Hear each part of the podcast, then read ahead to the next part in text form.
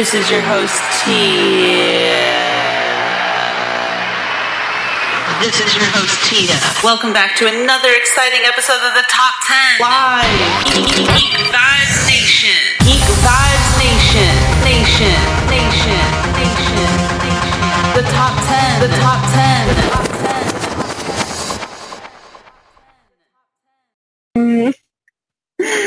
Hello, hello, hello, everyone. Welcome back to another fantastic episode of the Top 10 by Geek Vibes Nation. If you're listening in, welcome, and you are in for a treat because we have the two best gals on podcasts at this moment. Uh, your host, myself, Tia Fabi, and I have with me Brittany. How you doing, Brittany? I'm gonna, I was gonna say I'm doing great. You know, it reminded me what you just said reminded me when I asked my mom who's the favorite kid, and she said, "Well, you're my favorite daughter," and they go, "Well, you're my favorite youngest," and I'm like, "Oh, we're your favorite podcast with uh, two women, uh, Italian, some blonde chick that's now pink. You know, just like narrow it down for the audience. we're, we're, we're somehow your favorite down the line. You just don't know it yet." You just don't know it yet, but we're your favorite. Stop lying. right, right. Oh man, Brittany, it is a trip having you on this evening. I felt like I was rushing to get on this podcast and finally I was like, oh, all right, let's do it. As we said right before this started, would we just say, Brittany? Oh, the, fuck it, we'll do it live. Yep, there you go. Fuck it, we'll do it live. um, and the reason why we're saying, see, that's the thing is, um, I always bring up my mom in these podcasts because I really want to say that she's my biggest critic, but also my biggest fan. And she's always giving me like these tips, right? Um, but they come in forms of maybe like complaints as well. and she'll be like, you know, you really need to be a little bit more prepared. And I say that my unpreparedness is what makes these podcasts so special. And that is because right before this podcast, you know, I normally do my big spiel with all of the drops that we have. And I usually have them in a document all prepared.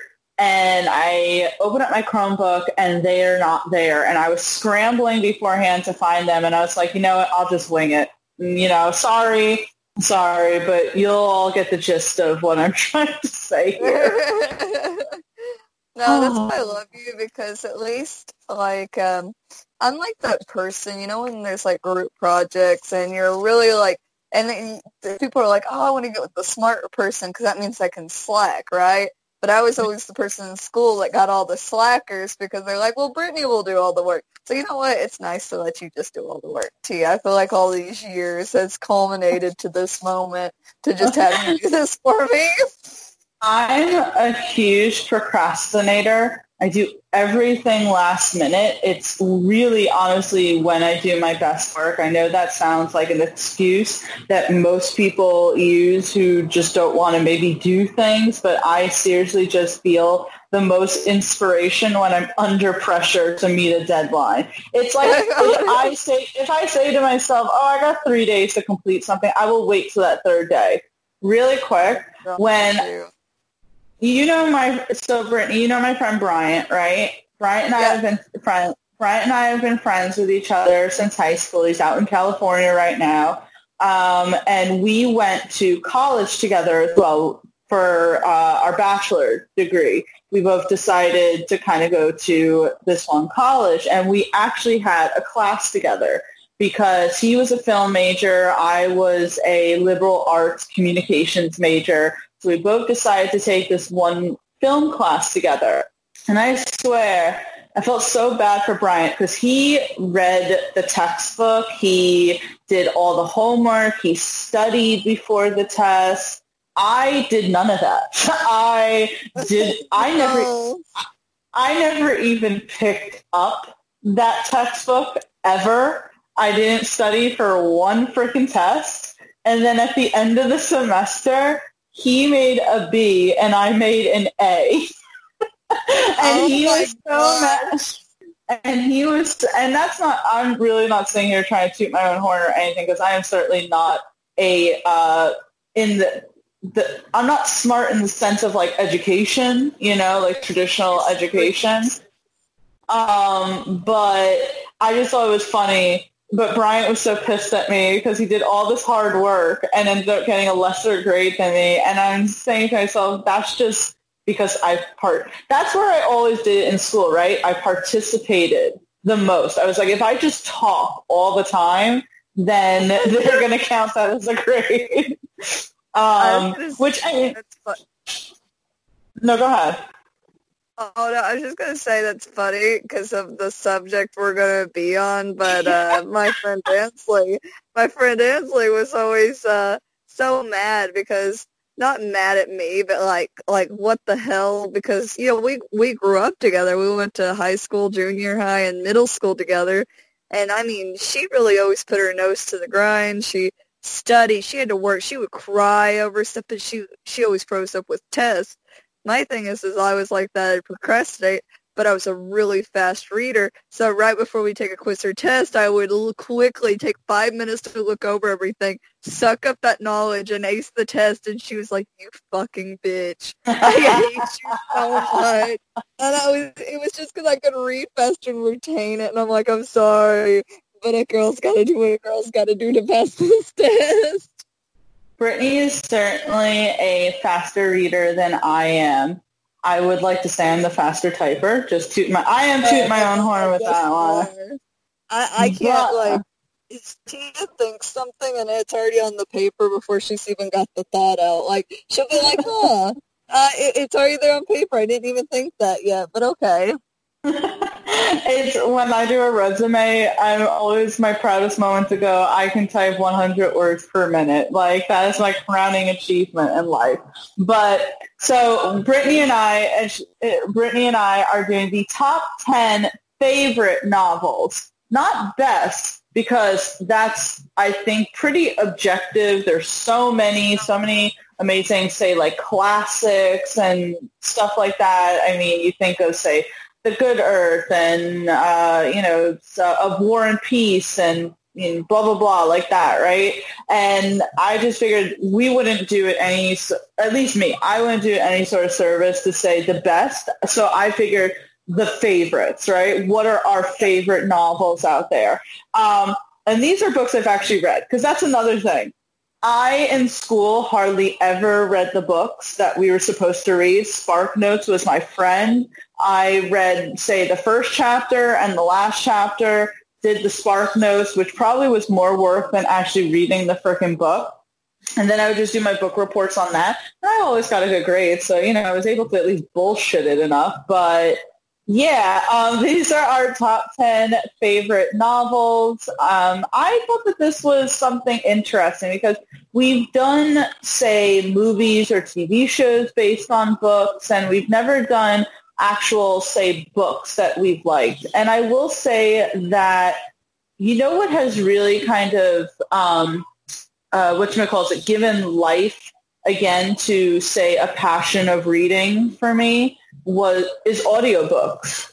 Audiobooks really help me read because I feel like I'm always in my car. I'm always going somewhere. I hardly really have the time to sit down and legitimately read, even if there are times where I feel inspired to read. But I know that I'll never really get through the whole thing because then life happens. But audiobooks is a really good thing. So I am not shaming anyone here who feels like they prefer to listen to their books as opposed to visually reading their books. I don't know how you feel about this, Brittany. I mean, I I agree because they um yeah, you know, my husband he had trouble like listening like to reading books because you know he gets sleepy, right? He gets like and he loves reading, they get sleepy or it's like slow going, you know but uh, being able to listen to, especially on a long drive, or you know, having that option, especially when you're driving like 12 hours, is really good. Because, like for me, I would love, even if I was doing those drives, to have something to listen to like that. Because if you're gonna have to sit there and keep yourself awake, what's better than hearing a story because there's only so much music you can listen to before you're kind of like, well, okay. exactly, exactly. Um, I kind of stopped listening to music in my car. Paulie, my boyfriend, always says that he's never met anyone who dislikes music as much as I do, but I don't dislike music. I just feel that I'm not entirely into listening to it anymore, if that makes sense. I prefer to actually listen to pop when I'm driving, I prefer to listen to podcasts or audiobooks. I feel that it helps stimulates my brain. But let's You're so posh. Thank you, thank you. But before we get into the top 10, uh, I got a bunch of things that I need to say. The first is that we actually have an affiliate link with the company, the coldest water bottle. Now, I'm sure if you watch YouTube, you've probably seen a million YouTubers with that bottle in their videos. And I'm super happy about it because I'm a big water drinker. I just thought that the design of them were really cool. They apparently can float. I haven't tested that out yet, but they keep your water really cold. So make sure that when you go to the coldest water bottle, um, website and you check out that you use the Geek Vibes Nation affiliate code because that would be really cool. But we also have a ton of other podcasts that you need to listen to. The first being a new uh, affiliate of ours, Gutting the Sacred Cow. I don't unfortunately have the spiel in front of me because I'm trying to find it. I'm just going to have to email them again. But uh, Gutting the Sacred Cow, you can find on all the major podcast networks as well as Geek Vibes Nation now. It's run by Kevin Goatee and Kevin Israel, who are two comics who basically what they do is they invite guests weekly to come onto their show and pick a movie to quote unquote gut. This movie has to have either financial or critical success and the guest has to pretty much argue as to why they think this movie that by either financial or popular opinion is a good movie to them is a bad movie. It's really fun. I was on it. The two Kevins are amazing. They're witty as hell. So make sure you check that out. You can find the link to all of their stuff on geekvibesnation.com.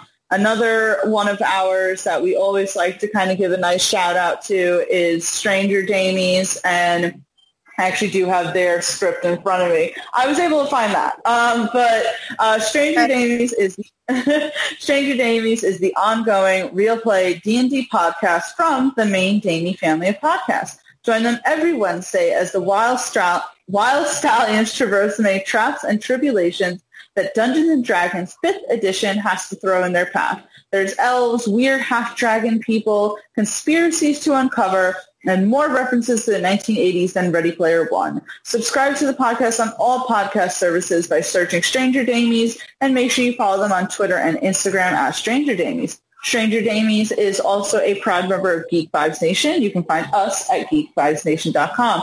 I will always say that you should also check out their other podcast. They call this a movie because that's equally as funny. I put it on par with Gutting the Sacred Cow just because in they call this a movie, they take movies that are widely known as bad movies and just rip it to shreds, and it's uh, just so much fun. I think um, they recently did the Sylvester Stallone 80s movie Over the Top, which is one of those movies that I guess you would count as uh, so bad it's good. And the final show that we have to plug right now is Music City Drive-In by Ricky and Jacob. They bring you the latest in the world and film and prepare you for the next award season. Of course, there's like pretty much no awards out there, but so they go like year by year right? They'll do uh, 2010's nominees and they'll say who they thought should have won the Oscars that year as opposed to those who actually won. Ricky's really cool. I had him on the last Geek Vibes Live and he and I pretty much just kind of went back and forth as how upset we were that Tom Pelphrey was not nominated for his role in season three of Ozark. So yeah, make sure you check all that out. What did you say, Brittany? I saw that and I was like, well, she's going to be mad. I was so mad. I was so mad. And Ricky was mad too. He was like messaging me privately about it. And that's when I was like, do you want to just come on the show and bitch about it together? And he was like, yes. And I swear, like Dom as well was upset. Um, but he mostly was just kind of sitting there letting um, Ricky and I go at it, you know, because we were just so, so upset. But like, oh, strongly about this. And then he was like, wow, whoa, whoa, whoa. They really feel strongly about this. It was... Be- I'm not even going to get into it. Tom Pelphrey did the most amazing performance ever. And I swear I think they only didn't give him the nomination because they probably only know him from Iron Fist. And even though he was really good in Iron Fist, Iron Fist, of course, wasn't well received by critics and fans alike because they do shit like that. You know, they did that. There were people behind apparently the Academy Awards Committee who admitted that the reason why like Adam Sandler didn't get nominated for Uncut Gems is because Adam Sandler's past performances aren't Oscar material. So even though Uncut Gems, performance was Oscar material, they said that he didn't have enough of a solid history to earn that uh, nomination. And I'm like, it shouldn't matter, right? Yeah, what the? They're like, oh, it has to be, we want it to be um high class. And it's like, he was great. You say what you want, but he's had like, even though like in the past, like it's not been great, he, most of his movies are ones that I think about fondly and go, that was a great movie. He was great in that. Have you seen Uncut Gems? I have not. It was amazing. It was so not an Adam Sandler movie at all. His performance was really good and it should have 100 the movie should have been nominated and he should have been nominated. He was definitely robbed. I watched it. Polly and I for a straight week talked about the ending of that film because it shocked us that much. But um yeah, we should probably get into the list right now. So sorry, Brittany. Let's hop right into it. Again, we are doing the top 10 favorite novels. So give me your number 10.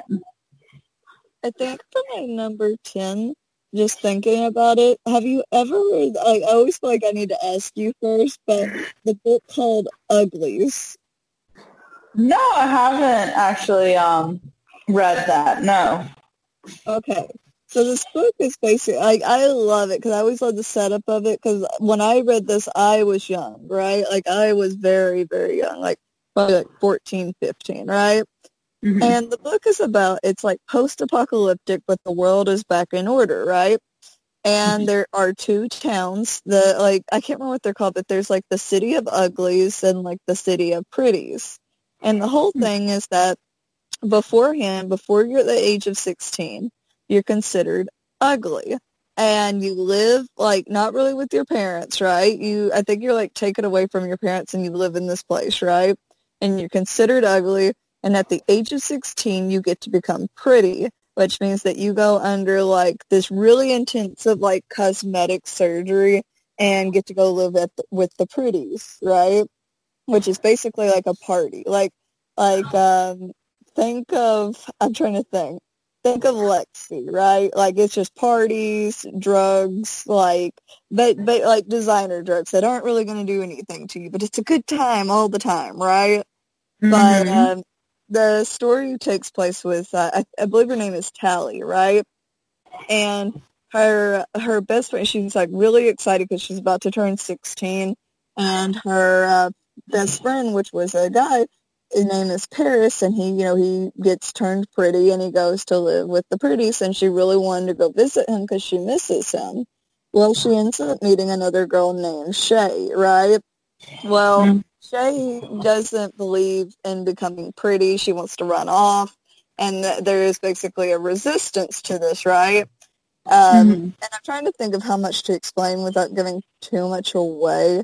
But basically, like, um, Tally and Shay become friends. Shay runs off to go join these people, and the head of basically like the secret organization, like uh, it, it, it's like special circumstances. The head of special circumstances. She uh, tells Tally like, "You're gonna have to go find your friend Shay." and if you don't, we're, we'll never make you pretty, which is basically to her like, oh my god, you know, that would ruin my life because you just everybody wants to be pretty, and because uh, they even I remember there was like one description because there's like a big recovery period after it, but like if you had imperfect skin, they basically like sandpaper your skin until it heals perfect and smooth. You know what I mean? Like it's very disturbing. But when you're young and all you want to do is be pretty, right? It, it does definitely put it in perspective. Like, would you want to go through all this surgery and know that you're going to be absolutely gorgeous, right? And um, without giving too much away, there is a second book called Pretties, right? Where it does take place from that circumstances and people are getting like, like, uh, implants in their eyes so that like there's little like lights in them, right? Uh, that their eyes can glow because it's always about the next best thing, you know, the trend setting of it, right? But basically it's all surrounding Tally trying to find Shay, but finding out that maybe she doesn't want to be pretty.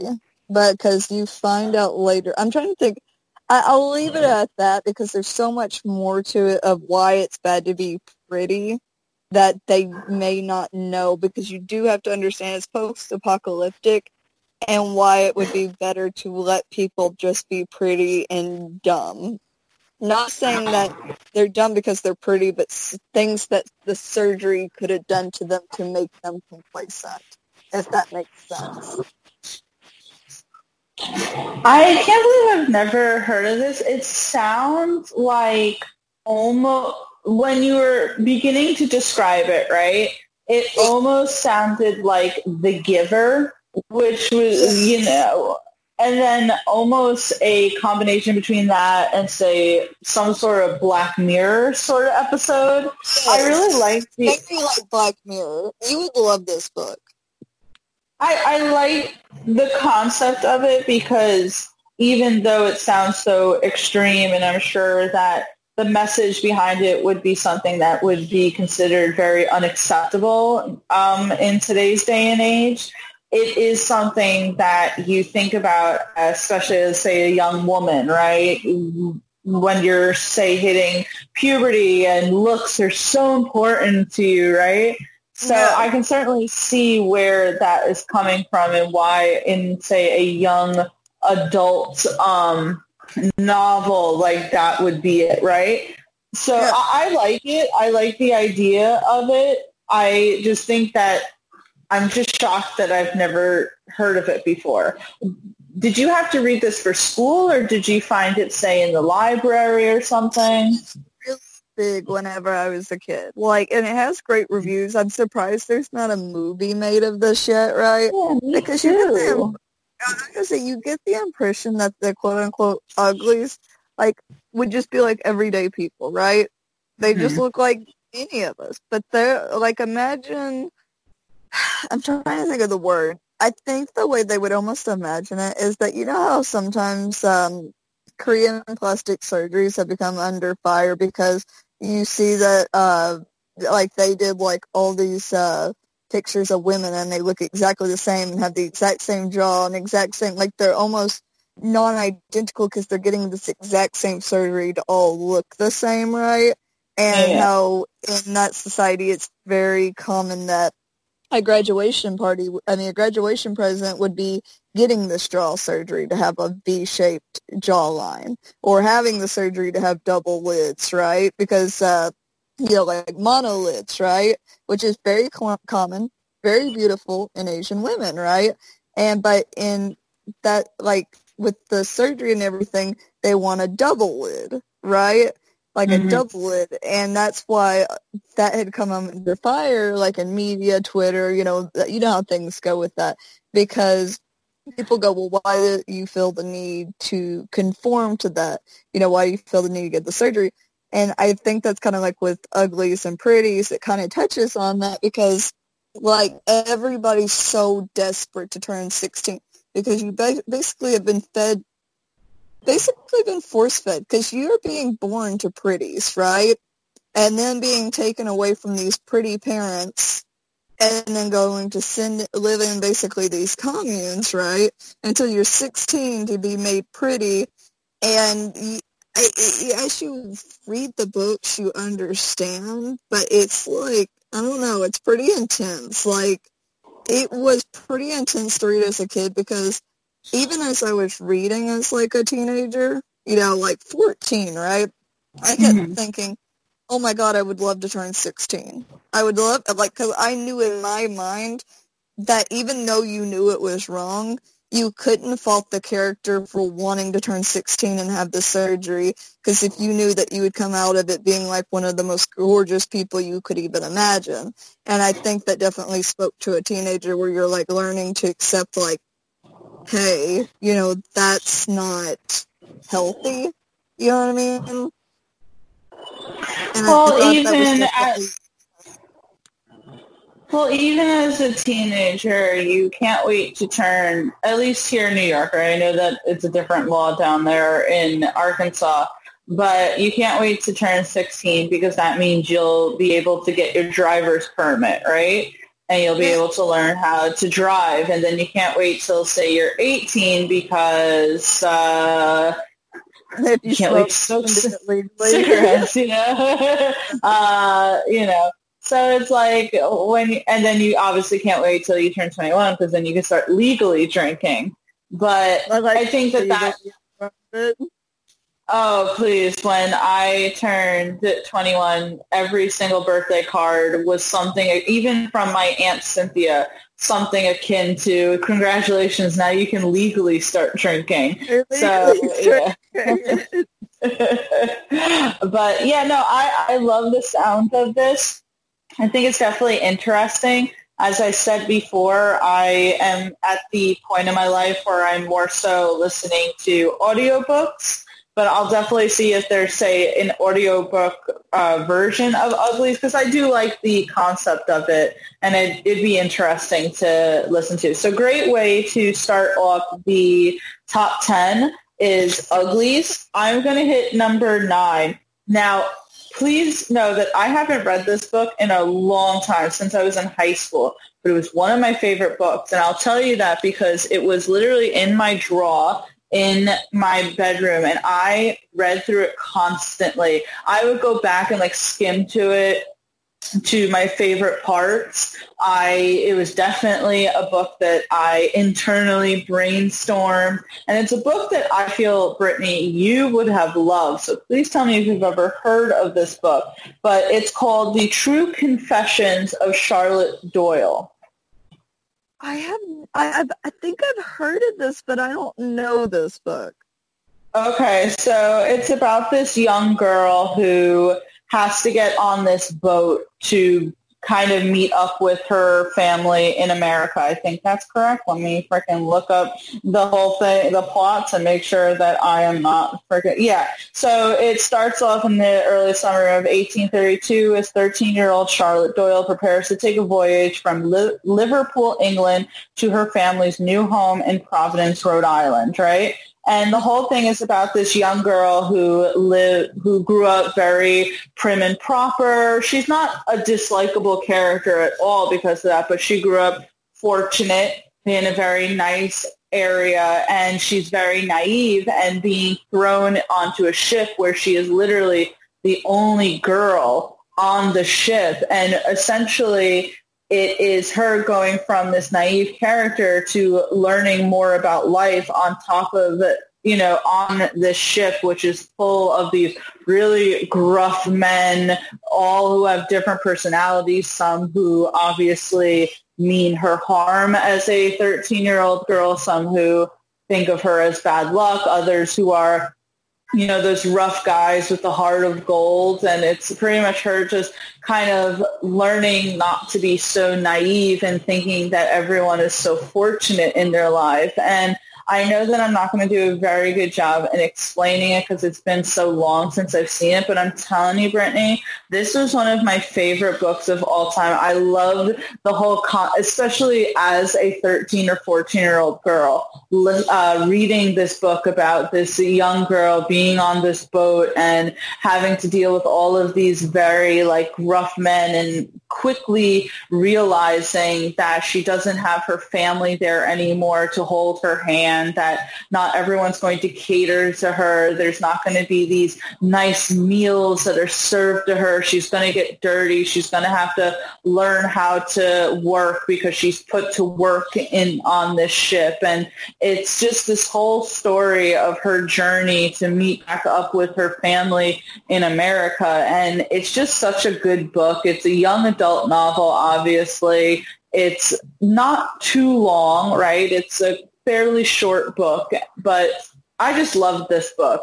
And I had to, as I was sitting there, I almost forgot the name of it. And I, I knew that it had something to do with Charlotte, but obviously as soon as you put in Charlotte in the internet, everything that comes up is Charlotte's Web. So I literally put the, uh, so I literally put book about girl on a ship. And then suddenly it was like, okay, true confession of Charlotte Doyle.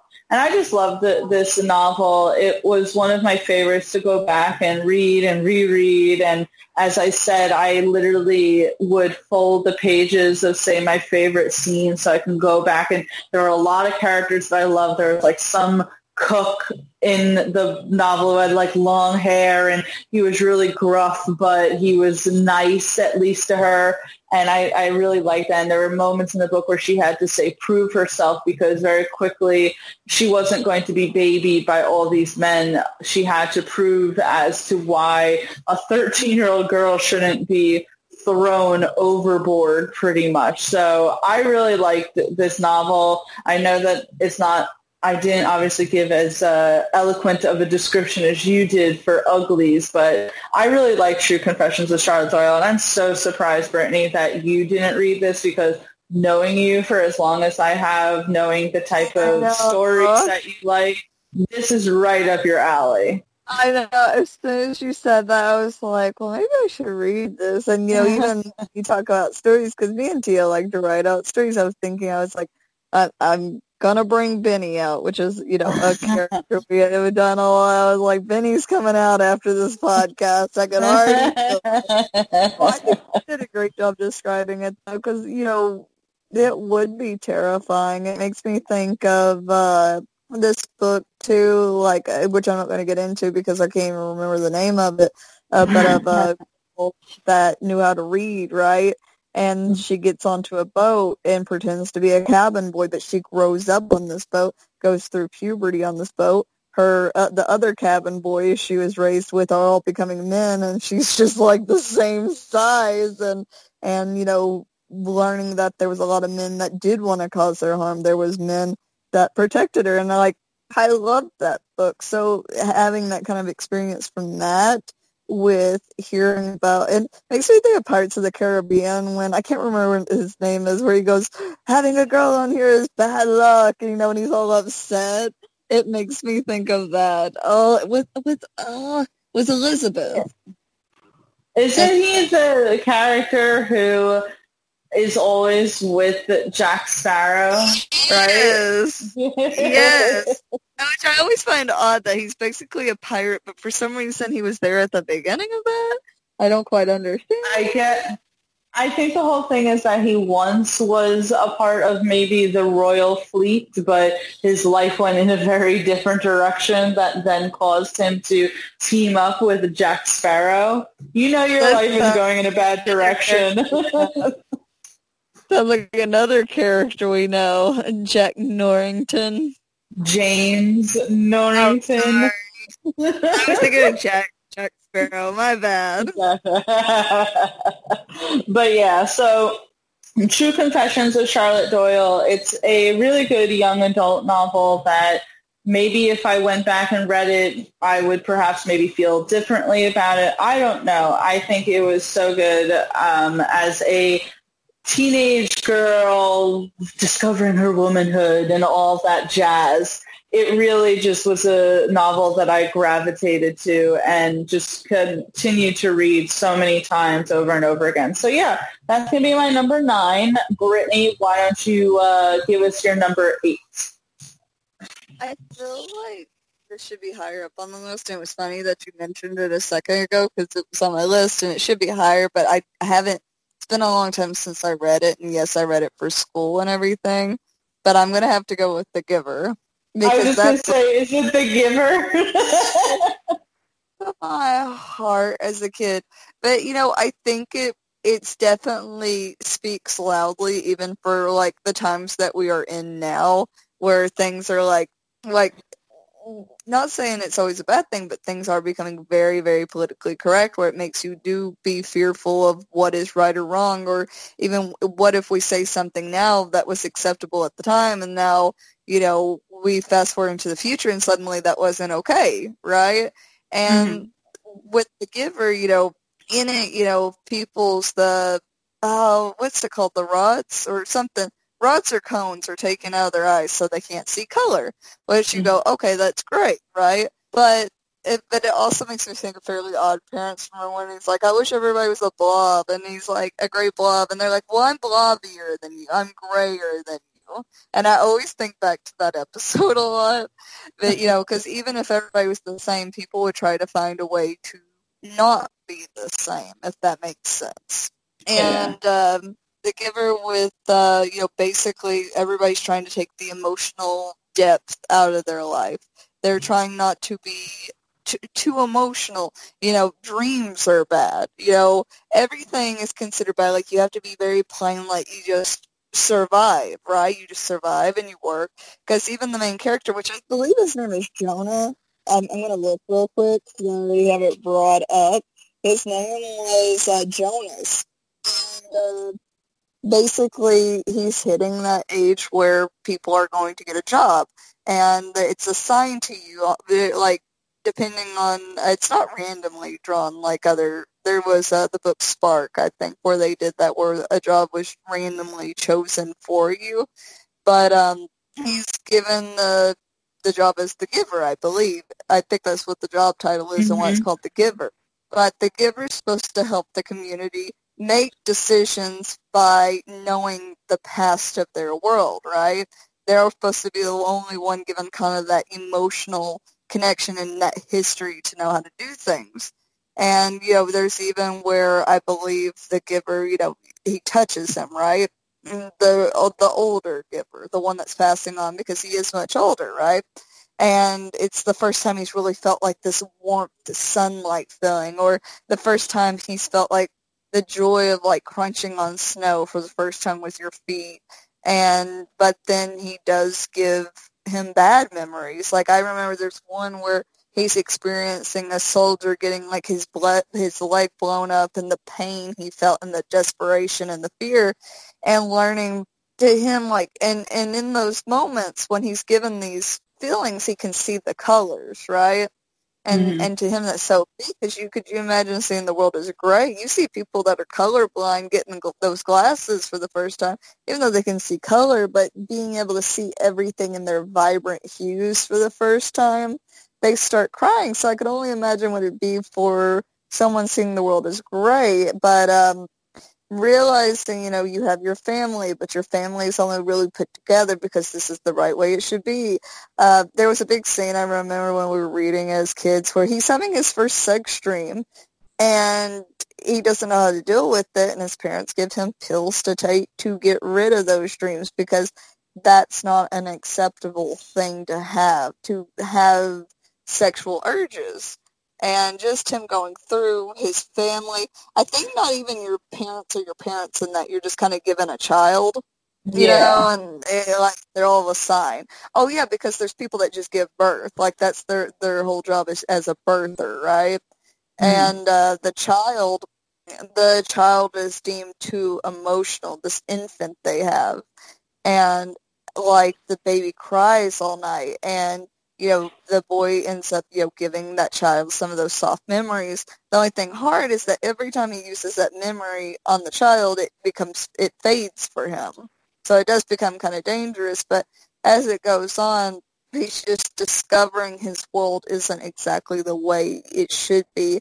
And that, yes, it may be warless, but is it a life worth living to have things those way? You know, mm-hmm. is that kind of turmoil just a part of being alive and being a part of humanity. And I found it so interesting and it was so sad. And I remember like as a part of the book, we were all given like a teddy bear. And I, I and I always remember that because I also I gave that I remember I gave my teddy bear to uh because I think there was a teddy bear in it, right? There I almost positive there's like a teddy bear in it. I might be thinking of another book. But um and then we went to the nursing home like to a nursing home to visit because it was supposed to be like oh learn the you know the memories of the past learn from these older people. And of course they were so excited to have so many kids there. But i guess like i had such good emotional ties to that book and learning from it that i thought it was really great. I don't know if you remember, but in The Giver, didn't they get rid of twins? If there was, if, if there are twins born, they took whomever was deemed, say, the um, what you might call it, the the weakest, and then like just pretty much like threw them out. Essentially, I remember that from the book.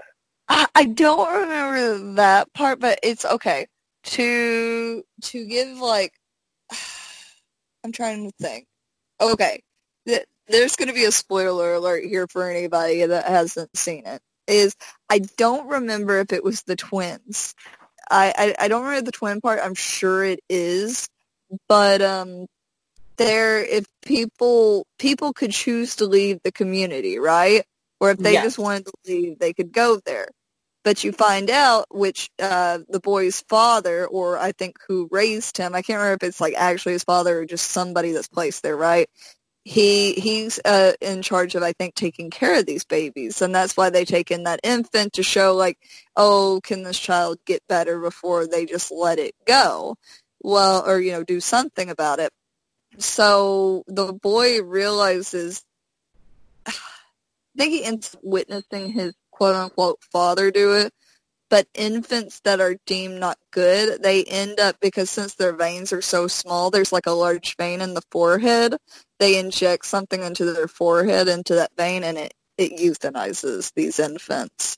And he's realizing that anybody that said, hey, I want to leave, right, are being euthanized instead of actually being allowed out of the city. And so with that infant, he realized that his father would have killed this infant. And that's why, uh, spoiler alert again, he, he, he runs away with the infant because the father was going to kill it. So I looked up, I literally typed in twins, the giver, and under the enotes.com it said twins are not acceptable in the community because having identical people would be confusing. In the giver, when identical twins are born, they are weighed and the smaller one is released. Release is a euphemism for euthanasia, which means that one of the twins is killed by lethal injection. I was like, I knew that that was something in it. Sounded familiar. I didn't remember for sure. I also do remember the scene of when he was first discovering that an apple looked differently to him after he was made the giver because he was discovering that he was seeing the color red for the first time. It reminds me a little of, remember the movie Ants? It reminds me a little of Ants where, you know, you're either a soldier or a worker depending on, you know, basically what, who knows what it was depending on. It's like, oh, you're born. You look a little bigger than the rest of the babies. Okay, you're a soldier, you know, something stupid like that. And I do remember that they all wore togas for some reason. Like I think they all wore the same outfits. It was very like yeah. The same outfits.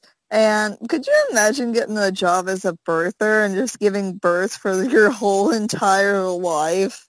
No, not at all. I even do it one time or two times. Could you imagine like giving birth to like 15 freaking kids in a lifetime or more?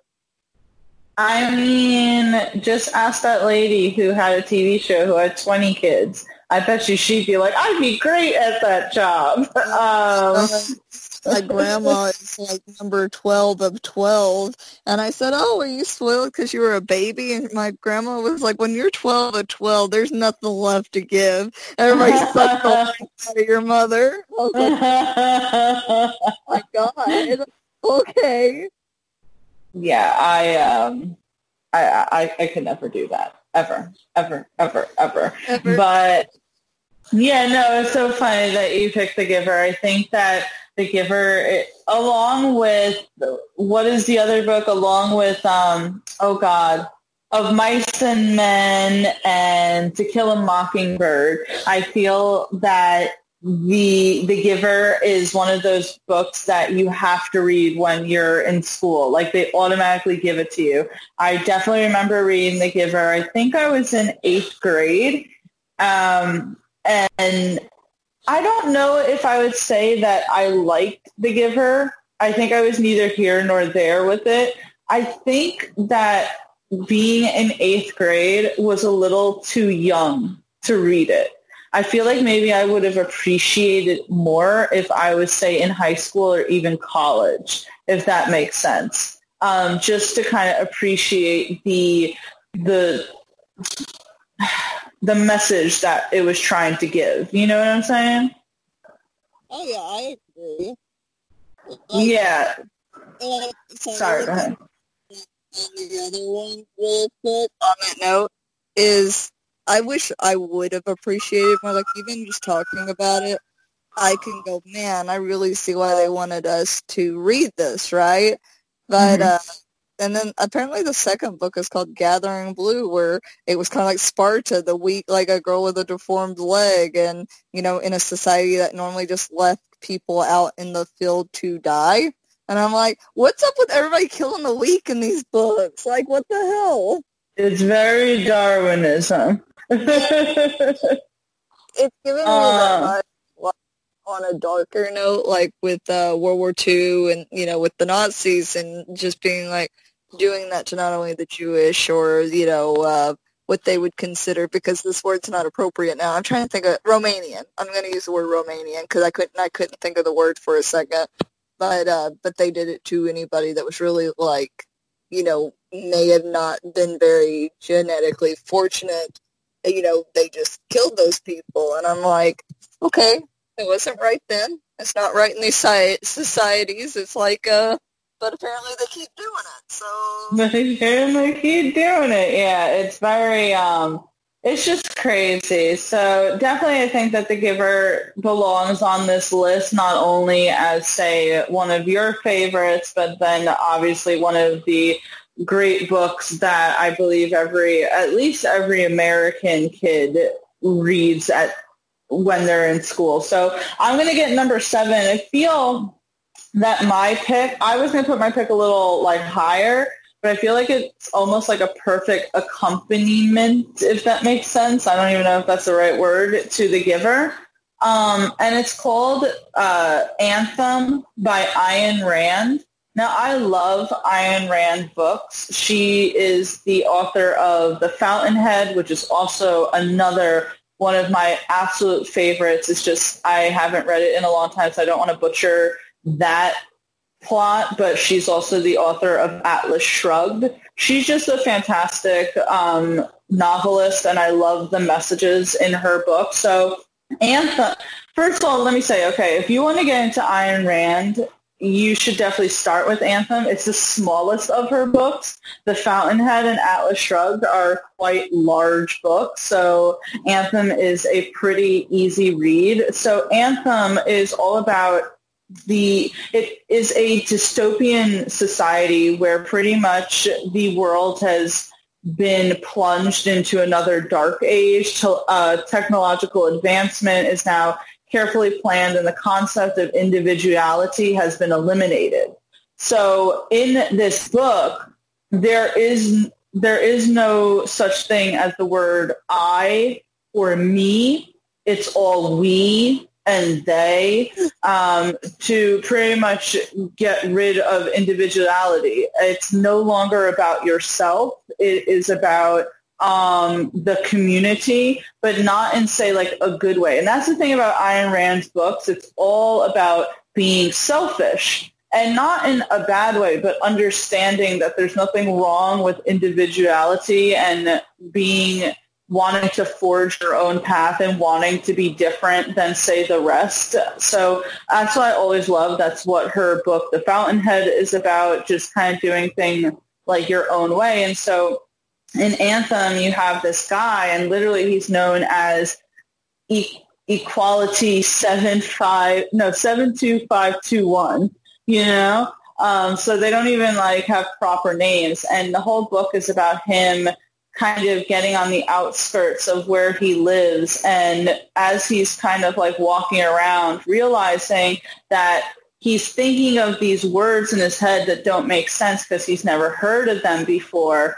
And the words that he's thinking of are I and me. And those words are banned. Like if you say it, you can get in a lot of trouble for it because they're that strict about wanting to squash individuality. So it's all about him just discovering himself and how it's okay to want to go your own way, to think for yourself, to not, you know, be told what to do. And the whole thing is just him discovering that, wanting to forge his own path, and then eventually I guess spoiler alert, um, breaking away from the group to start his own society where it is promoted to use the words I, to use the word me, and to be yourself and be proud of being selfish. And again, not in a bad way. It's never supposed to be in a bad way. It's taking back the word and saying that, you know, it's okay to do that and you should do that. You should think, it's more so thinking for yourself. Only when you become, say, selfish and think for yourself can you then really achieve what you want to and thus provide better for other people. Um, because in the story, the main character does love a woman and he takes her with him and teaches her all about the words I and me. You know, at first she's like, what does that even mean? You know, what is that? And it's like, oh, it, it's, it's you, it's me. And she's like, no, we're we, we're they. Um, and he's like, no, it's I, it's me, you know, blah, blah, blah, like stuff like that. And I just loved it. Like, again, what'd you say? So that would be hard if somebody's like, here are these new words. This is your uh, self. Because it's like, what's me? And it's like, it's you. But what the hell is you? What is this? Like, it would be confusing. And that, that, that would be hard because you got to think like, yeah, we learn new words every day, but at least we have a tie to that word, right? Like something to like relate it. But that, that would be hard. It, it would be hard. And I just like, first of all, I, I don't care. I really like Ayn Rand's whole entire um, philosophy in life. That's why I'm such a huge fan of her written work. And I think that's what I loved about Anthem, and especially because even when I read it, which was in college, it had seemed that the world was kind of going in a direction that it wasn't promoting individuality and I liked reading Anthem because it was showing that there's nothing wrong with that. It's okay. You don't need to,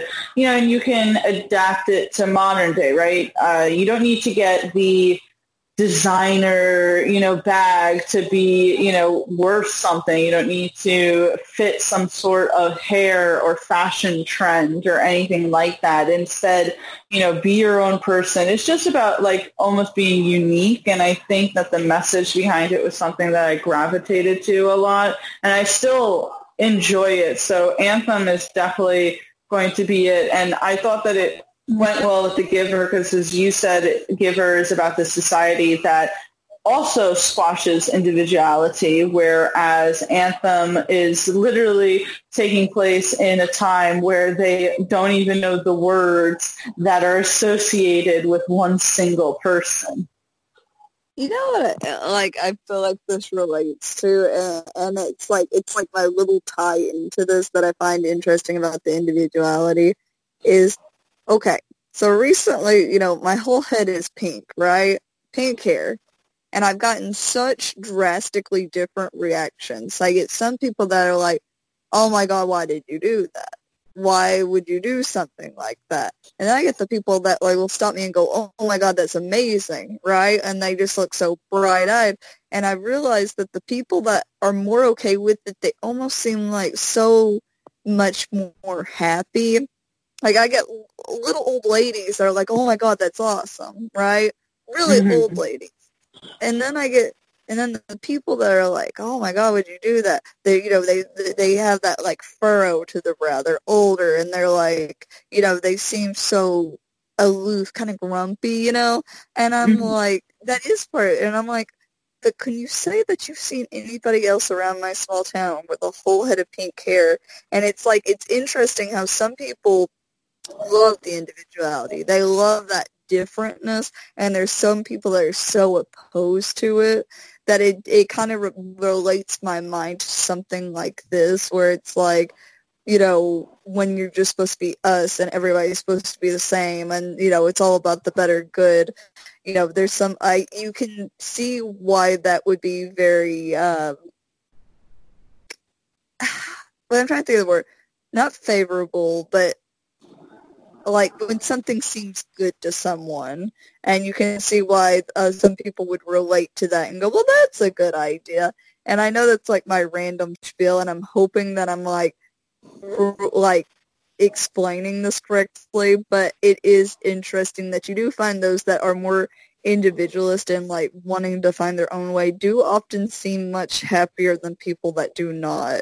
And i think that's kind of like a theme of like the giver and the others like finding your own way is good in a lot of ways. And I think even you used to tell me when I was younger, I was like, I don't want to be selfish. And you're like, it's good to be selfish. Selfish isn't a bad thing to take care of yourself sometimes as long as it's like in moderation. And to be honest, I always have had that mindset because of Ayn Rand's work. Yeah, I, I was thinking that.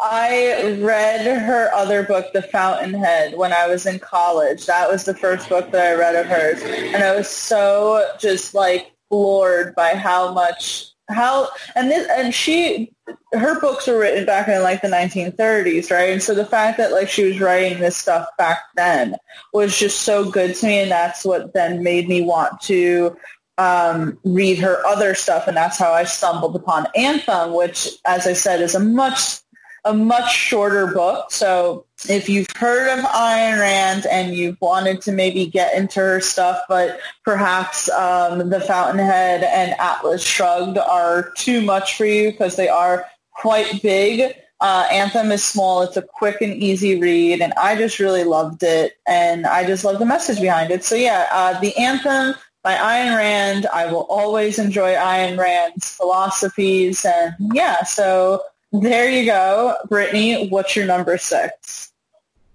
I think I'm going to go with this one just because it will, I'm trying to think of the order I want to do this. Actually, I'm going to go ahead and go with this one.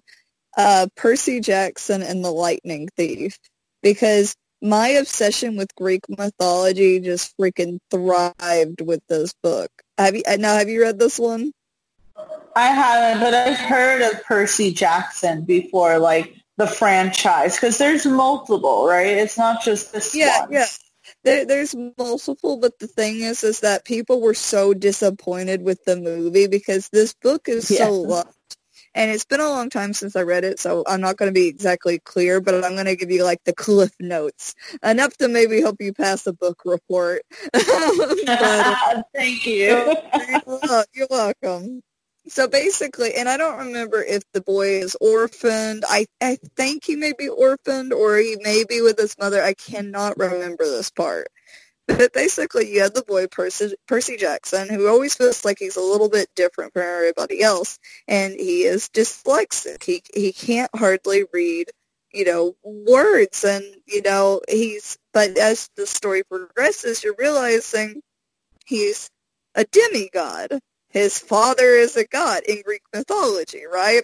And as things have gone through, uh, I think the gods have kind of moved around like American gods, right? And he's learning he's a demigod, and the reason he can't read is because he can only read Latin well, which, you know, because of the Greek gods. And so he's realizing this, right? Well, he ends up getting off, sent off to basically a camp for demigods, and there's different there's different sections of this camp, right? And all these houses are separated by um, basically who their mother or father was, because they're all demigods, right?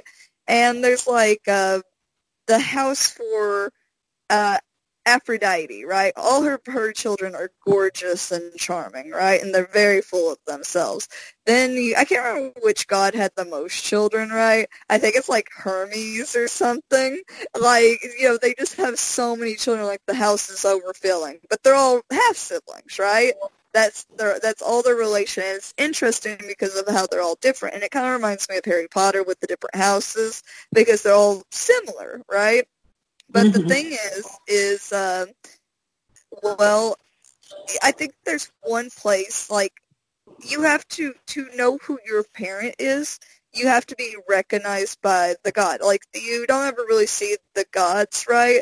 But it's kind of like a message is sent down, right? To basically say, I claim this child as mine. And they get put in that house, right? Or like put in that group of like, oh, this is one of their children.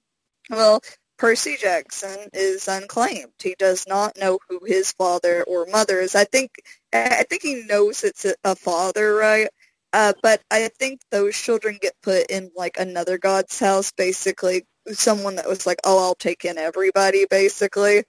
Uh, even though if that god doesn't claim them, it's just kind of a catch-all because that happens sometimes where the god will never claim them, the god or goddess. But I think Aphrodite, I think it was said, like, is very fond of claiming her children. Um, but I, I'm trying to think. But, um, well, a big problem is, is that Zeus, Hades, and Poseidon, basically the three brothers, banned themselves from having human children, having demigods, because I think throughout history, these demigods ended up being horrible, awful people you know, they're too powerful, which don't hold me to this. I could be getting confused. Like somebody can read me. I think one of their children ended up being like Hitler. Like to put it in perspective, like their children end up being way too powerful and way too influencing. But uh, one day something happens and uh, Poseidon claims Percy Jackson. And you learned this pretty early on. So it's a huge deal because these gods aren't supposed to be reproducing, right? But Poseidon mm-hmm. ends up fessing up.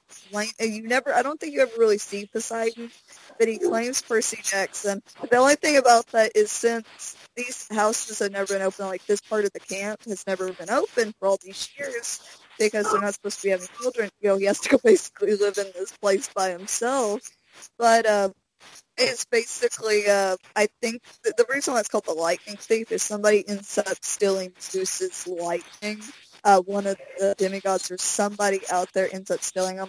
But as the stories progress, you are realizing that they can't be too upset because all of the gods have they've been But it's so interesting mythology and to see it kind of coming into its own because most of these children that are in the camp have been raised their entire life knowing they're demigod, while Percy's just going to crazy to him. He has no idea what this even is, but he almost like spawn of Poseidon. You know what God's help. Brittany, your connection is going all like bad. Can you hear us? I can hear you. It got very loud on you and we're very funky. Very funky. I think it's all like the storms and stuff that are happening lately. But I'm sorry, go ahead. But that that was basically it. Were you able to hear me? Yeah, yeah, yeah. I just wanted to like make sure that at least it was like clear and stuff like that. But I don't know. It's crazy. I know that with Percy Jackson, right? People were super disappointed with the movie. Have you seen the movie? Were you among the people disappointed? I've seen the movie. I don't really remember it. I was heavily disappointed. But like, okay, to put it in perspective of how much, especially, I think why this book was also so popular is it was so so popular and not to just like make it part of one gender or anything, but guys that may not have loved reading and it was really hard to get them to read, or even girls, were obsessed with this book. I remember my ex-husband, who is dyslexic, you know, never read, never read. And I remember in school, he was obsessed with all these books. It was the only book I had seen him actually fight through, actually read every single book. And I was like, oh my God. And that's why I started reading. I remember that's where I borrowed this book from. And I think when it's good enough that even people who can't read very well are actually trying their best to actually read it because they love the plot so much or maybe they relate to a character with dyslexia and feeling like, oh, you know, the mythology of it and feeling like, oh, this is going to be so good because people love mythology. That's why American Gods did so well. You know, people love to hear these stories. That's why, you know, these religions were even here in the first place or these mythologies even came to be is because people's obsession with them and to have a book basically about all these demigods just basically dealing with shit.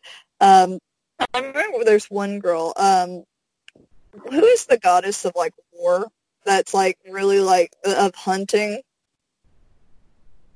Uh, I feel like in which in which religion? in Greek mythology. No idea. I but I remember she has like a daughter, and uh, you know she's really good at fighting, right?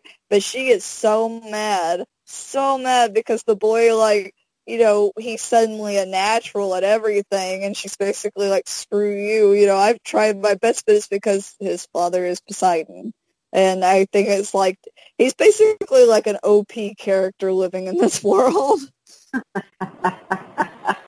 no, I love the description of it. Like you make me definitely want to go and read this book and uh, absolutely never watch the movie just because, uh, as you said, I've heard that plenty of people dislike the movie, but I like the idea of it. I would have no idea that these Percy Jackson novels had anything to do with Greek mythology or something like that. So you really make it very, um, what you calls it, appealing to yeah to someone who's never even read a book, even a page of this. Yes. Like it was just really, really good. I've been wanting to reread it because I think they ended up making a play out of it kind of like with Beetlejuice and everything. I don't know if it was Broadway exact per se, but they ended like I ended up listening to some of the music of it. and I was like, oh my god, if they would just make a good movie of it, a remake. I'm telling you, if they could make a good remake, and I think also there was such a push because this was when um, the Maze was coming out, or you know, all these book related movies were coming out. I think they they, I think they pulled a DC. I think they tried too hard to cash grab it. That I they are oh, like how they did the last Airbender. I think these all around came out the same time. I think there was just too much of a push, and they ruined these book slash movies. Those bastards! Don't you hate when that happens? Oh, I know, because there's another book on this list that I'm so fucking pissed about. That was I love that I waited years years, Tia. I need to just vent to you for a second. There's a book that I remember that it said soon to be a motion picture, and I waited years, and it finally, finally I found it because I don't know if it just didn't come to all theaters or what. It was awful. It was awful, and I cried. That's how upset I was. So so just so you know, I'm salty. I'm salty, Tia. Very salty. I, I, I can't wait to get it then. But um, I can't wait to get to that then. But yeah, so number six is Percy Jackson and the Lightning Thief, right? I got that correct? Yes. Awesome, awesome. Okay, so I'm going to get number five. And I feel weird putting this on because it's, I will forewarn you, right? It is a depressing book, uh-huh. but I like, but I like it so much because of, to me, the story was very unique, and I liked how they went with it, and the fact that they were able to make it this really, say, like, uh, well-rounded book that had you know, a message to it. So the book is called Johnny Get Your Gun and it is a anti-war novel, right? And it has it did come out with a movie that I never saw, and it actually is the inspiration behind Metallica's uh, song "One" and all that. So Johnny Get Your Gun is it. I don't know necessarily if it's a real life sort of like if it's you know inspired by real life. Apparently the author did read a newspaper clip. He says that he claimed he read a newspaper clipping of someone like a victim from world war one and he was inspired to write this novel but as i tell you about this novel I'm pretty sure that there's no way that this person actually survived. So I think that it was heavily fictionalized, if not entirely fictionalized. So Johnny, get your gun. The main character's name is not Johnny. Let me say that. Um, okay. It's a common, it's a common like war phrase, you know, like Johnny, get your gun. So it takes place um, during World War. Well, it's World War One, and it's about this soldier who, you know, he decides to do his American duty. He's a young kid, and it's all about Uncle Sam, you know, wants you and blah, blah, blah. And he goes to war, and he pretty much steps on a landmine, and he loses everything. And when I say that, I mean everything. He wakes up. He cannot see. He cannot hear so you uh, you so you find out he literally lost all of his limbs. He lost his eyesight. He lost his hearing. He lost his nose, and he lost his mouth. Um, he is pretty much just this like body, not even a body on a table that is somehow being kept alive. Um, somehow has kept alive, but he is pretty much encompassed in this eternal hell because he cannot see, cannot hear, he can't talk, he can't smell, he can't move his arms or anything, he can't communicate at all with the outside world. He doesn't know at all what's going on. So the book is all about not only his, obviously his fear and him trying to figure out what the fuck is going on pretty much, but also his memories of him before the war, meeting a girl, things like that, the life that he had before he went to war. And again, it is a big anti-war book all about pretty much the life that he would have been able to have if he had never gone and fought overseas. And throughout the book, him kind of almost accepting his role and accepting what happens to him, he finds out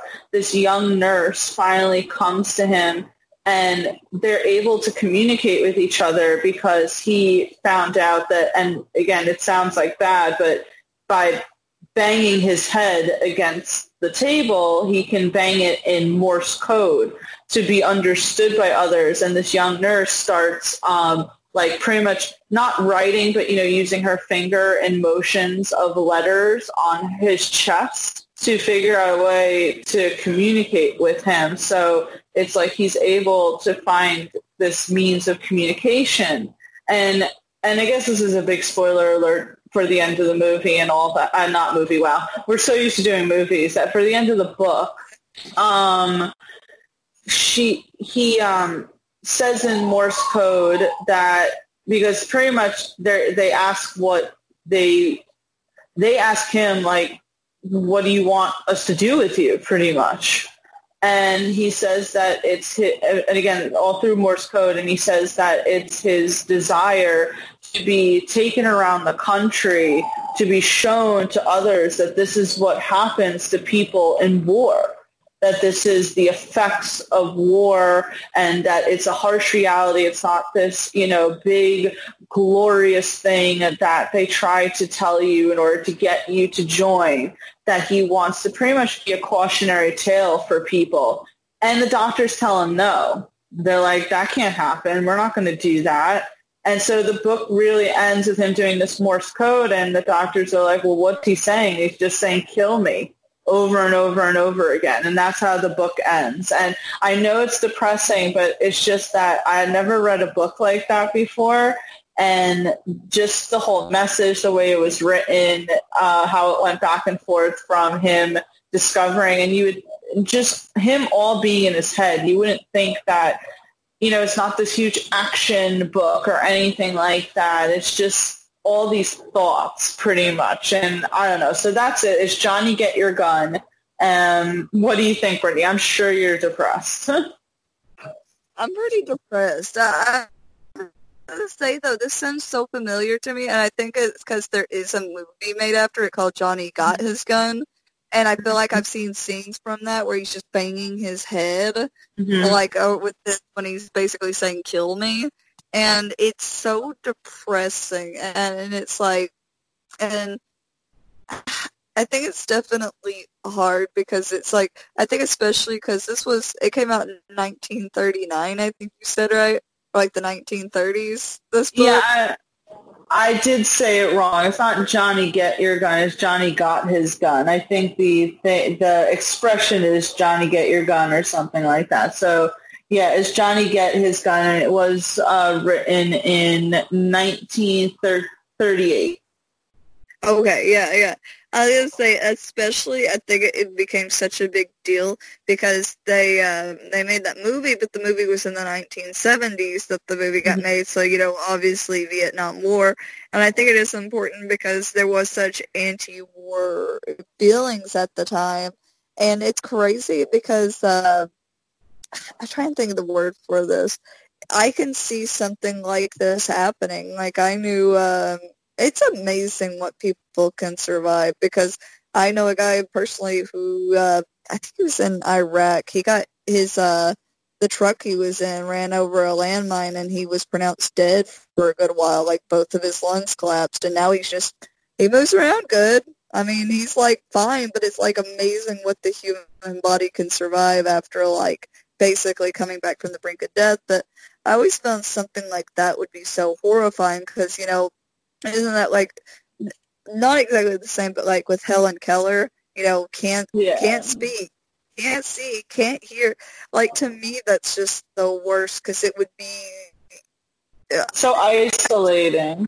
Yes, so isolating because sometimes like have you ever sat there and just tried to close your eyes and like feel your way around the house? It's hard.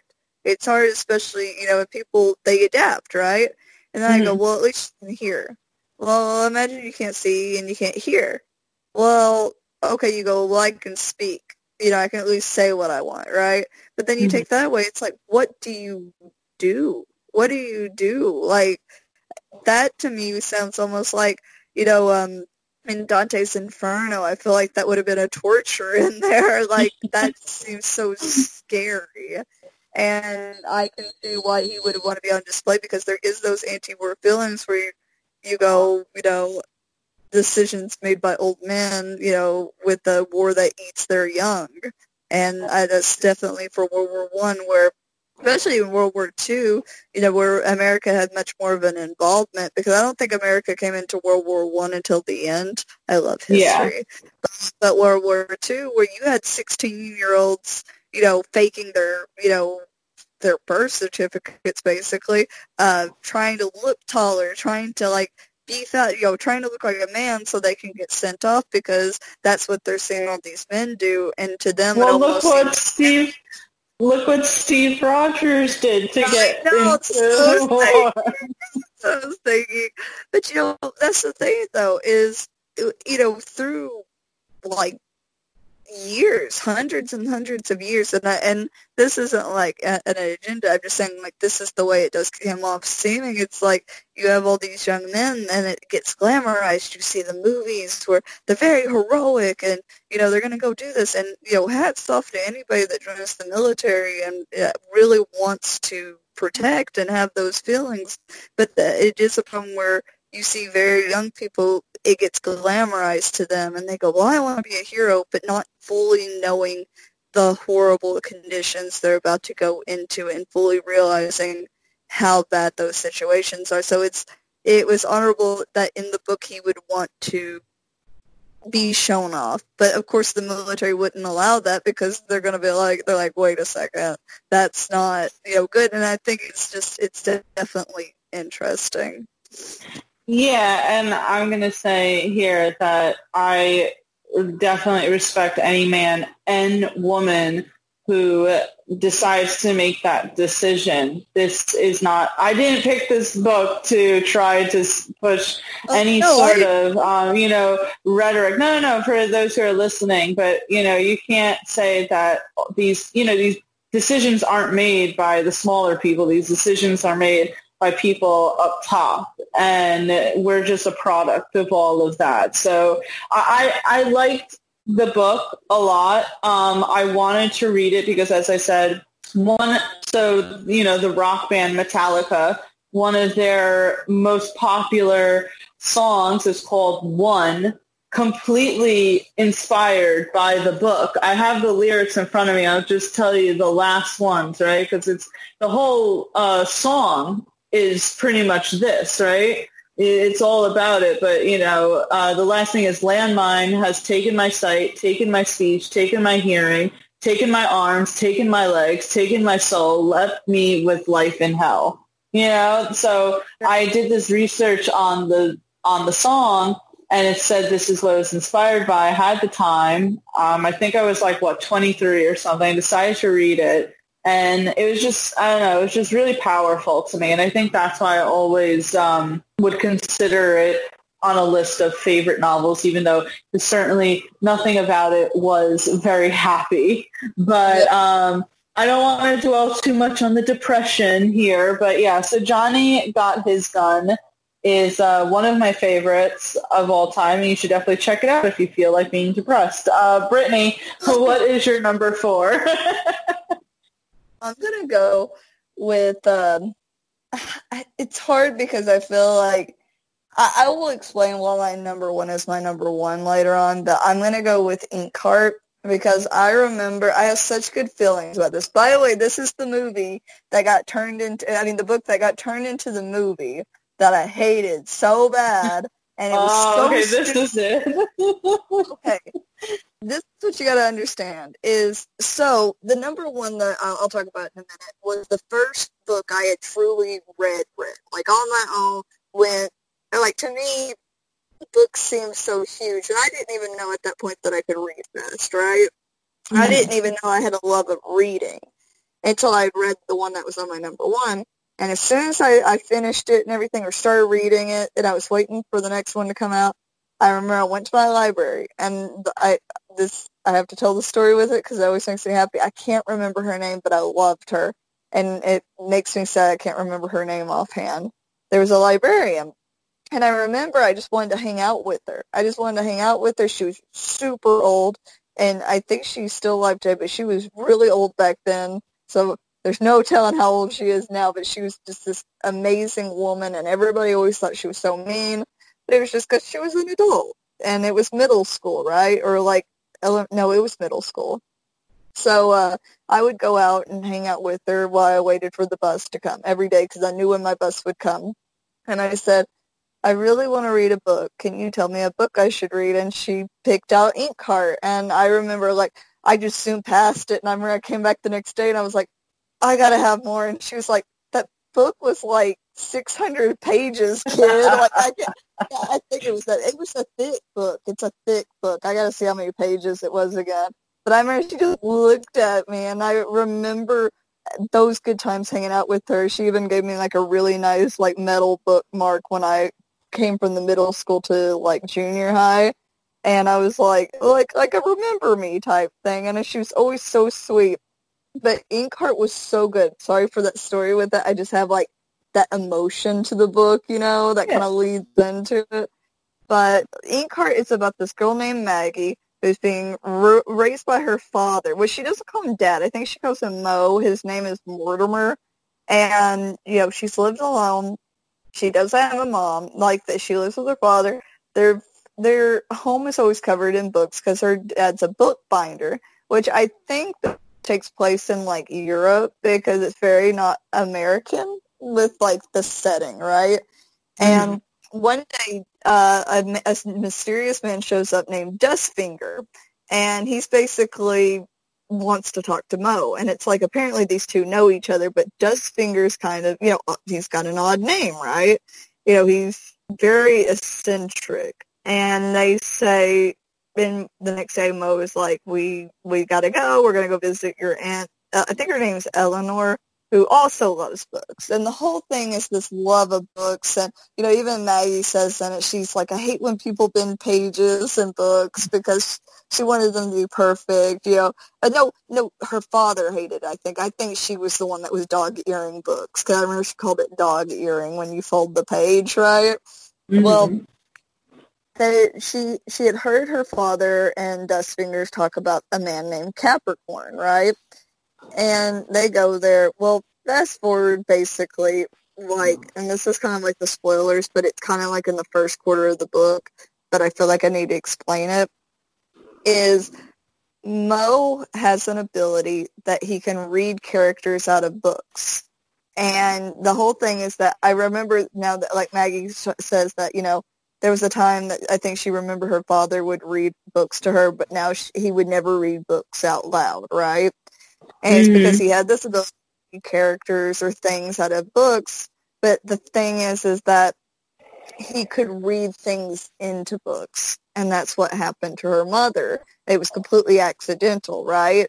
But mm-hmm. her mother ended up going into the book and, you know, but the thing is he accidentally read out the biggest villain of this book that he read, right? And I think it was called Inkheart because I think the character in that book said to have a heart as black as ink.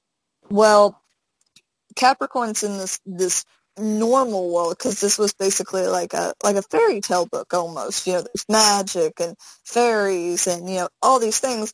Well, Dustfinger was in that book too, but he so desperately wants to go home. He misses the fairies. And the thing is called Dustfinger is because I think he could like make fire with his fingers, so his fingers were always dusty with soot, right?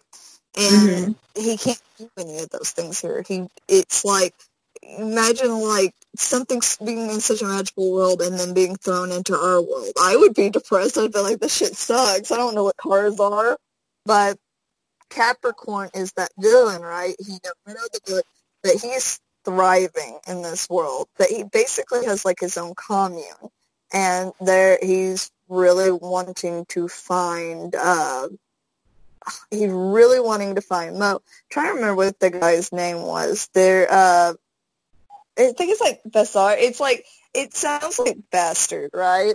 Like that's how I always remember. Uh, I gotta look it up in a second what his name was, but he's basically Capricorn's right hand man, and ends up finding them, captures them, brings them to Capricorn, right? And it's such like it's this the fear of it because I think Capricorn was wanting to Mo to basically read out more of these, uh, more of his, basically his henchmen, to have more men of his in this world because he hated fairy tale things anyways. He would kill them. Like he hated those things, so he liked this world so much better.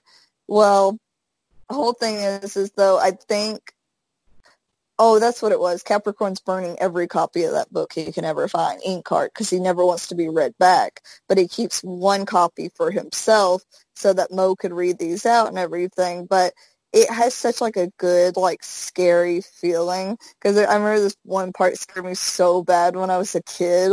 Like, you ever read something that gives you chills? And I just remember like Capricorn, like like squeezing her arm, like Maggie's arm, because it was such like in the book, like the ages were much younger for, you know, marriage in that kind of old timey fairy tale world and how creepy that was uh, to me being a young girl reading it. And I remember it's like it was scary. It was scary to me, but it was so magical, right? But um, the thing is, is like there's another character you find out that can read things out, but he's so nervous because of Capricorn that sometimes when he reads people out, they come out kind of deformed, like a squashed face. I remember, like it was so descriptive. It was why I loved being so descriptive when I wrote because it said like, oh, his face looked like it had been squished in with a thumb, right? Like, and just things like that. I just loved it. But the reason I hated the movie so much it's like they're like, oh, when things get read out, they have like the words like tattooed across their body. That was never a thing, Tia. They never had the words of it written or tattooed on their body. There was never any of these things, and they skipped so many big parts, and it was like it was just it was horrible, Tia. It was horrible. I was gonna say you have to tell me like why you hate the movie so much, but yeah, I I hate when they they go like obviously there's always to be differences, right? You know, there always is to be creative liberties, but don't do one that's just so like th- there's no reason for it, right? What was the reason to have that? It, there is no reason. So I, I feel you with that, but I, I love the way you described this. Um, I, I like this session. First of all, you reminded me of. Um, I want to say this really quick. Brittany is a fantastic writer, and I wish that she would write more because she is a marvelous uh, novelist here. Um, just wanted to point that out there. But you are a really good writer, and I like that this book essentially um, inspired you to be pretty descriptive with your writing. It was just so good, and it was like I, I it was like I remember I didn't reread books. I read this one like six times. Like it makes me want to go find it. It's, it's 556 pages. I just looked it up because I had to remember because it's a chunk of a book. Like you could hurt somebody with it but uh, it was one of the first real books I like huge books I had read and realizing like oh my god I'm hungry for them you know? I was like I remember she like picked it up and was like you need to read this one and I was like oh my god and I just told her how much I loved it and it was it was so good to you but oh by the way so the movie sucked right? Like I can't remember all the reasons I hate it besides like there was things that they put in there that never happened. Characters looked weird. They skipped over some people. But you know who you, you know who's in there? Yo man, Brendan Fraser. He was the I think he played I love I Brendan Fraser. It yeah, automatically I, it automatically is a good movie if he's in it. uh, like let me put this in perspective for you, okay? Their budget uh-huh. was six million. They made sixty-two million. They only profited two million off of this movie. Oof, that's not good. That's not good. That like didn't really cover anything there. So yeah, um, they uh, they made like they, they the budget was sixty and the they made sixty two million. So you know they only made two million off of there, and I'm like, oh my god. Well, hopefully, if the studios do decide to tackle Inkheart again, they get someone who is an actual fan. Because that's the thing. Most of the time, people who tackle these adaptations aren't real fans, or at least at one point. I think they're getting people who are now more passionate about these projects. But it's just all about someone who never even really probably read the book, and then they're supposed to be making a movie out of it, and they just completely have no idea what the hell is at the heart of the story. But um, I think Inkheart definitely deserves to be on this list. I love your description of it. Um, it sounds like a really good novel that, you know, a real reader, if that makes sense, would really enjoy. So anyone who's listening, please let me know if you've ever heard of Inkheart and what you think and if you also hate the movie as much as Brittany does. But um, let's go to number three. So my next, so my next two are essentially, you know, then be were adapted, right? But yeah. that's not entirely why I'm picking them. I did like the book eh, as a separate entity from either the movie or TV show. And I wanted to say that I was going to put Game of Thrones on this list. It's not on this list. I was going to put it, but I haven't finished the books. But I did read the first book, and George R. R. Martin is a fantastic writer. He's very descriptive, a very good story-driven person. But my number three is going to be American Gods by um, Neil Gaiman. Yes. now, yes. obviously now, Brittany and I are big fans of the series American Gods, but so when season two ended, and obviously we knew that we were going to have some time before season three, especially now it looks like we're going to have even more time before season three because of COVID. And I decided to purchase the audiobook for American Gods and listen to it to kind of I don't know, get the gist of the story. Where does it go? And it was very eye-opening to what the possibility is for the actual show. I don't know if they're going to go in this direction, but um, so, I mean, it starts off pretty much just like the show. Um, you have this character, Shadow Moon, who was in jail. He finds out that his wife was killed in a car accident. He gets released a few days early, and he meets this very eccentric gentleman named Mr. Wednesday.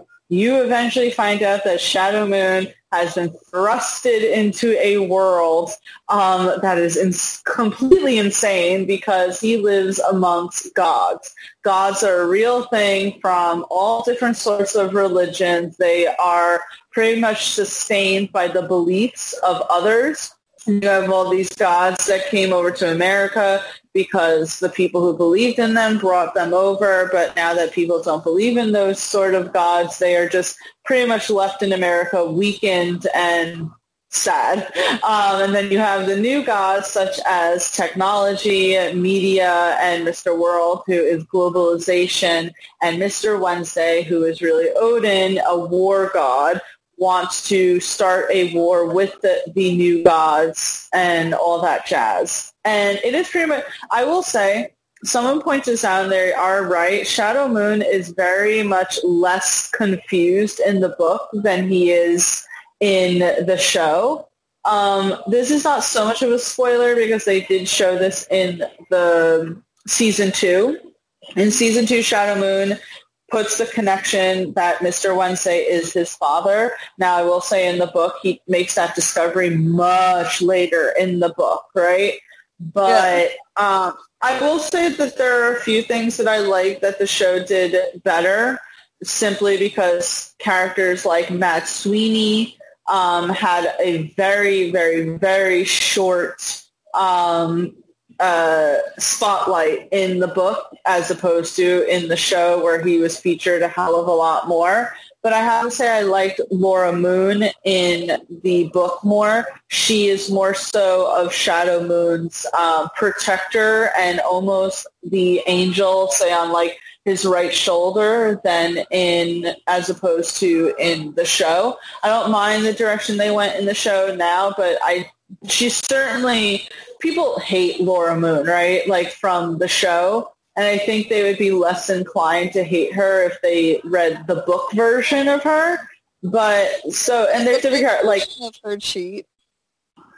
Oh yeah, I mean that was always there. That's always there. But she's, but she's more like um just ethereal in the book than she is, say, in the TV show um, Czernobog is a huge part of the book. Like they don't put that really in the show. Like, yeah, he shows up in the second season, but he's like what in one episode of the first season. In the book, it's um, the main characters are Mr. Wednesday, Czernobog and Mr. Nancy, which again makes no sense that the showrunner of season three got rid of Mr. Nancy because I'm like, so you're pretty much ignoring the fact that he is literally one of the main characters throughout the entire novel. Um, in the novel, the character Loki is shown more and he's only teased once in the actual show. Um, I don't know if you even remember him, but he's the character in the jail with Shadow Moon who is telling him about uh, don't you know don't uh, be nice to those quote unquote bitches at the airport. um, Loki has definitely a more a bigger role. Loki has a much bigger role in the book. I think I told you this, Brittany, what the actual twist is. Very scary looking. What'd you say? I said he's kind of creepy looking. He's giving me Weasley vibes. Well, so in the show, you know, he's only in one of it. In the uh, book, you know, Loki is in Loki's in the book quite a bit and has a huge connection to um, to Mr. Wednesday. And I, so I like the book, right? Because I also like with the new gods, it's more of a categorization as opposed to say one individual person, as opposed to in the book where there's just one technical boy, one media, one Mr. World. In the book, it represents a group, all the technical boys, all the representatives of media. And the and Mr. World I think is always one singular uh, god, but that gets even crazy. But I and they do things differently in the book, right? In the show, in the second season is when they go to the house on the rock and but in the book they go to the house on the rock first and then the situation at Easter's house happens next. And Easter is quite a big character in the book, which we don't see that in the show due to reasons. But I like in the book you find out what uh, what Odin's actual plan for Shadow Moon is. The reason why he decided to seek out Shadow Moon because in the in the show right now it really doesn't make sense. Like why does he necessarily need Shadow? Like yes, okay, that's his son technically, but why does he need Shadow in this war? Well, you find that out in the book. Um, and I'll just say this, it's pretty much to keep Odin alive, but in the process is going to kill Shadow. Um, but so that's the whole reason why Mr. Wednesday even wants him around. And, you know, you meet a lot of folklore people who I don't know if we're going to meet, but you meet a lot of like Native American folklore.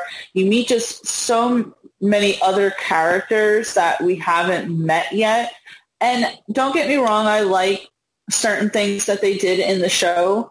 Um, I like where they went with Bilquis because Bilquis has a very short she also has a very short run in the book. Um, she's killed off quite quickly. Um, and I, she's beautiful. She's.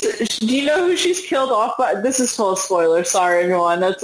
But we already I see that. But your whole talk has been spoiler. My whole yeah. Uh, technical boy kills Bilquis in the book. But she also then puts a curse on Technical Boy, which makes Technical Boy go crazy. And Technical Boy is much different in the book because the book was written in like the early, I, late 1990s, early 2000s when like the typical uh, computer kid was like the heavy set kid with acne who wore a black trench coat and sat in his mother's basement, you know, all day on the computer and shit like that. So that was like what Technical Boy looked like. So I'm just saying American Gods, the book, is very interesting in the fact that it's, I understand a lot of the changes. I'm happy with a lot of the changes, but there are some things that I wish that they did keep. Like I am sad that Czernobog doesn't have as big of a role and they maybe made Laura Moon a lot harder in the show than they did in the novel. And at the same time, though, but at the same time, I am glad that they went with certain changes, like giving Mad Sweeney a shit ton of screen time. In um, in the book, there is no uh, uh, was it Baron Samedi? There's none of that, and you know that was like one of my favorite characters in season two. So you know I am happy with some of the things that they decided to go with. But yeah, Brittany, I know you didn't read the novels, but I know that you've watched the show. I say it makes me want to read read the book. I'm afraid that I'll either be like I'll end up disappointed in the book or disappointed in the show, or if I'm going to be able to love them separately. But I guess it's like I love stories like this. I love mythology. I'm obsessed with mythology. I don't know Norse mythology as well as the only thing, but I love a lot of other mythologies a lot and learning about them. So to see them kind of like in the the like IRL version of it, like modern times, it would be interesting because you would have to think how would those gods adjust to say how things are now because back then, you know, it was such a fear of like, oh, what would the gods think of this? We have to sacrifice a virgin. And nowadays it is very, we are a society that's not as belief-based anymore. We lean more towards science and reason for a lot of things. So you have to wonder, the gods are probably like, these ungrateful little bastards. I did X, Y, and Z, and they're over here. But that's why Technical Boy ends up being such a powerful person, though.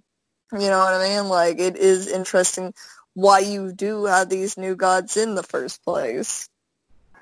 Well, and in the book, like, okay, so Mr. World has his own sort of agenda that you find out later in the book as to why he has his own sort of agenda.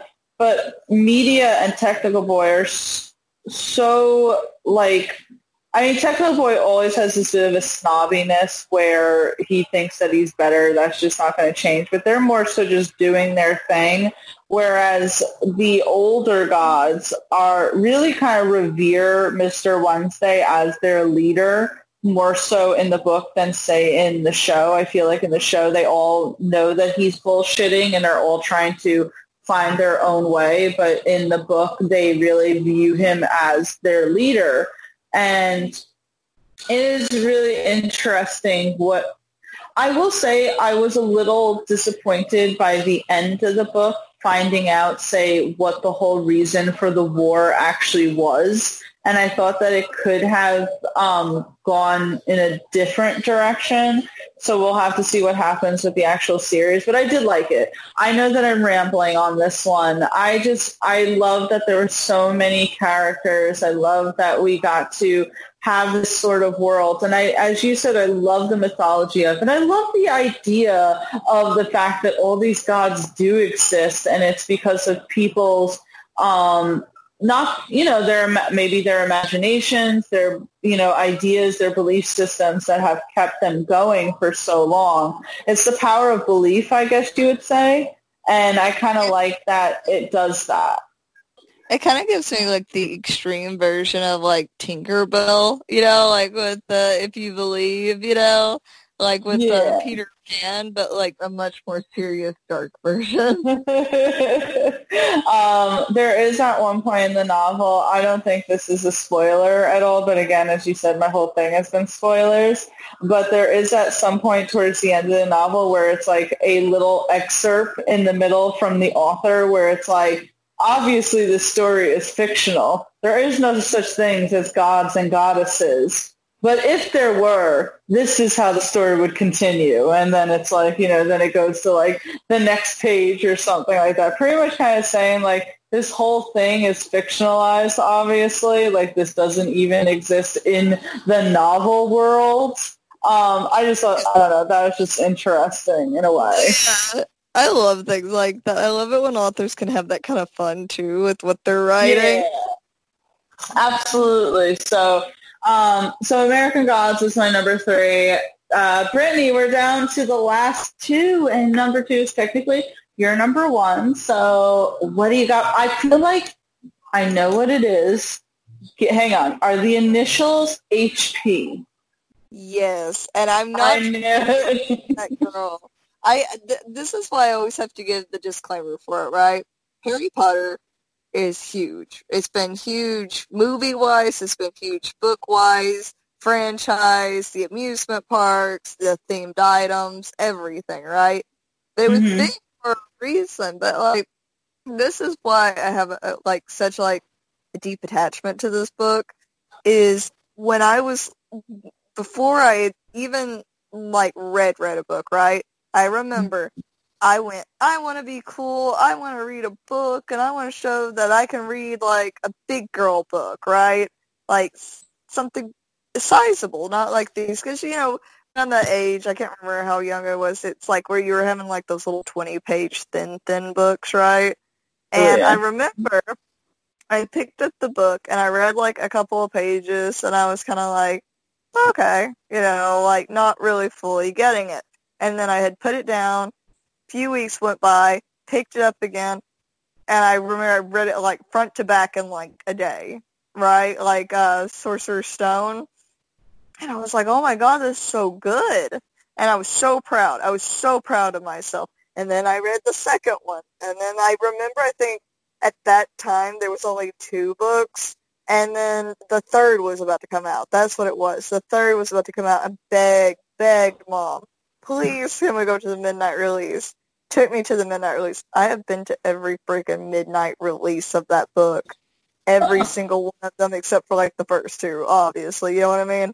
And I Mhm. remember like everybody, and I remember the excitement of everybody sitting at Walmart just waiting for it to release, everybody grabbing their book, and I had such a fear that there wasn't going to be enough, but there was always enough, right? But Mhm. it for me like the magical world of it, and I'm I'm, I'm putting the series as a whole, but Sorcerer's Stone was really which I can't remember if they called it Philosopher's Stone or Sorcerer's Stone. I gotta see. I think in the book world they called it Philosopher's Stone, but I think in the other, let me see, let me look for you real quick, bud. But um, I don't know. It was always so magical, and the thought of like someone being normal and then just being swept up. I think it kind of fed into, you know, when you're a kid, right, and you just want to be okay. I had to see real quick. The book is called and in the Sorcerer's Stone. Okay, okay, it goes in between. I think they originally called the book Philosopher's Stone, but maybe there was some kind of trademark on that. And Yeah, I think that's what it was. Because then they e- didn't they even change like the artwork for the book or some shit like that. I think so because there, like in another story, there is a Philosopher's Stone, right? But- Mhm. now I can be less distracted explaining this because that was bothering me. I was like, I don't remember which one they called it because then they changed it. But when I read it, I believe it was called the Philosopher's Stone, right? Well, Mhm. Just for, I think when you're a kid and around that age and you feel like life is boring or normal and you have the the character being normal, right? And straight up abuse, which I wasn't abused. But you know, being abused by these people and suddenly it's like you're a wizard. Not only you're a wizard, your parents are these very famous, you know, people. You're the boy that lived. You're a legend. Oh my God, right? And you're suddenly Mhm. swept into this world of like all this magic shit's happening. And the movies were great, great. Like, like I'm trying to think.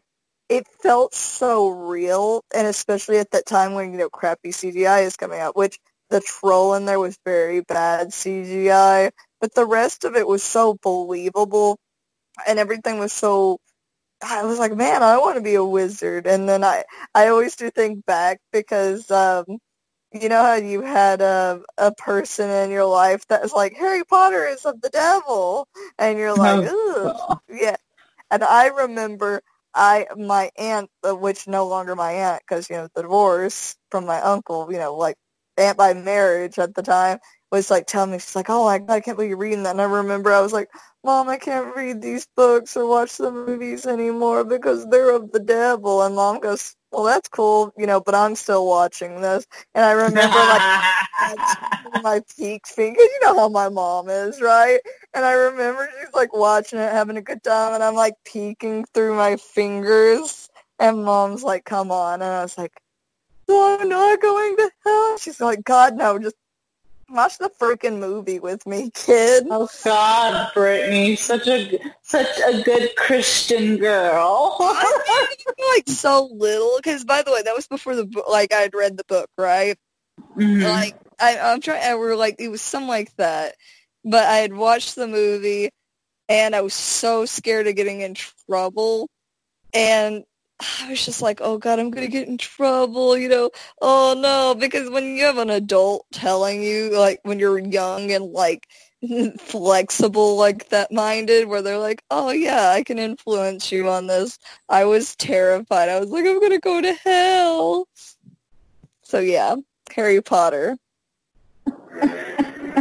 oh, Brittany. Um, oh, Brittany. I never thought that way. Um, but I uh, remember freaking Harry Potter. Right. So I say this every time Harry Potter's mentioned on the top ten because you've actually put this down. I think last week when we did the top 10 world yeah which is perfectly fine um, but i was going to say that i say this every time i've never read the books i've never seen the movies i think actually i've seen the first movie i just don't remember it at all but growing up, I had this friend Jeanette who she loved the Harry Potter books. Like she loved loved those Harry Potter books, and she could recite the first chapter of the first book by heart. The Mr. and Mrs. Dursley of number four Privet Drive were proud to say that they were perfectly normal. Thank you very much. I just always loved when Jeanette like recited that the way that she was like, thank you very much. but I mean, I can see where the story is so appealing to people, right? The idea of like, say, if you were someone who grew up and didn't have a very good home life or, you know, whatever, and the idea that you could be swept away and actually become something so interesting and so magical and the fact that then you're given a tool to help you be in control of power hell yeah. What kid in that position would, wouldn't love that? And the, the whole mysticism of it the whole magic and wizards and all of that um, i certainly see why it's so appealing. Um, I know that J.K. Rowling has been in a ton of controversy lately, but I did always I did always admire the fact that she was pretty much homeless. Um, uh, when she wrote the first Harry Potter book and was able to take herself out of that, which I think is, you know, kind of goes into the whole story of Harry Potter himself. You know, being an unfortunate individual who then is catapulted into a very nice life, I would say. And I mean, Harry Potter has Harry Potter has inspired so much in our pop culture. Like I even remember remember the freaking jelly beans that were inspired by Harry Potter because they all tasted like different shit. Yeah, like it was, I think it's called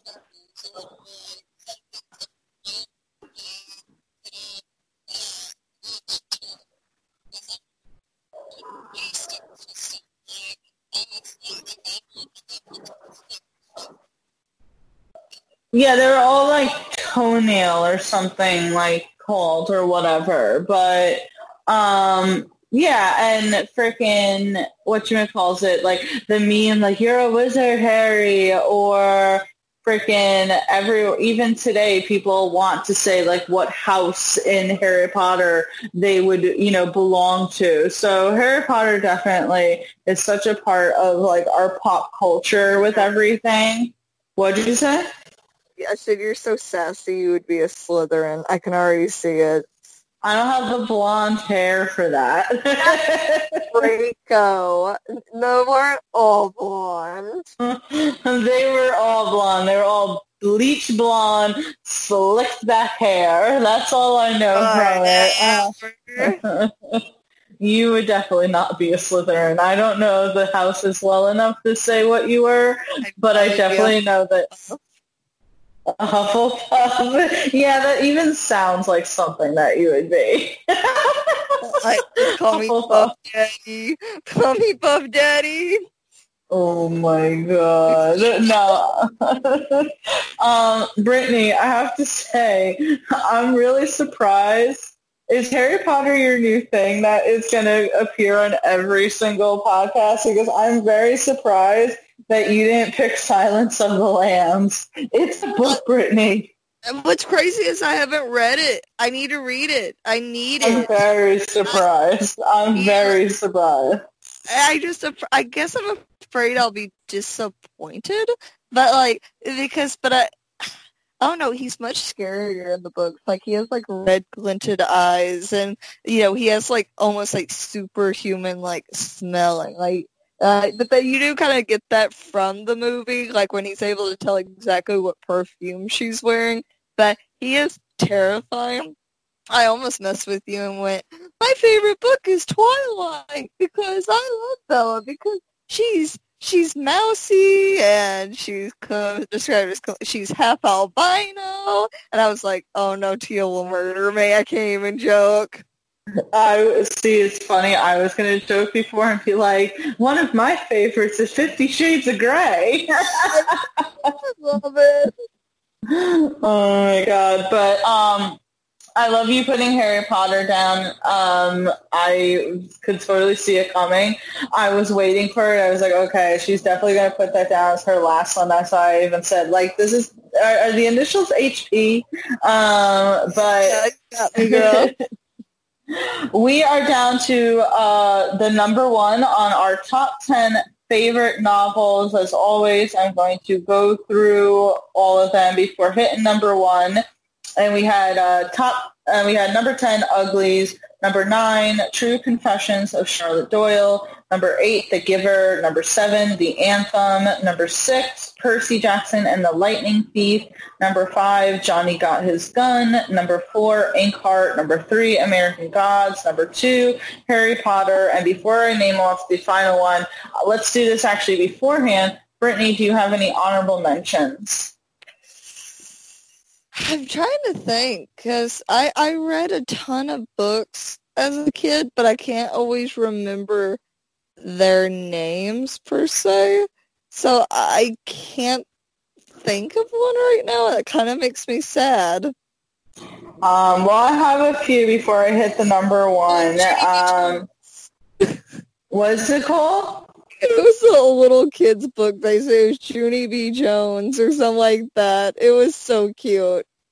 I love it. Um, I have The Slap, Warm Bodies, Go Ask Alice, Summer uh, of My German Sh- My German Soldier, Night, The Claiming of Sleeping Beauty, The Gospel of Loki, The Game of Thrones, and the number one on this list is going to be American Psycho. um, now, it, now, for those who don't know, the movie made famous by Christian Bale is a novel. It was based on a novel, um, American Psycho, written by a woman, by the way.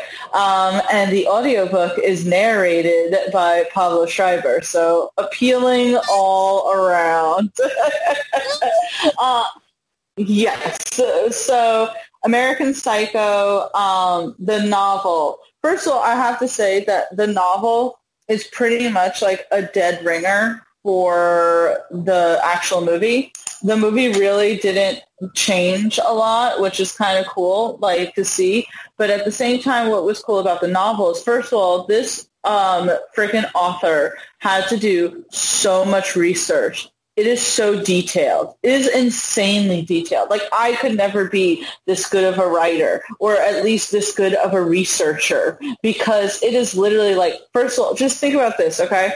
Have, first of all, have you seen the movie American Psycho? Please don't hurt me. Okay, you never have. That doesn't surprise me.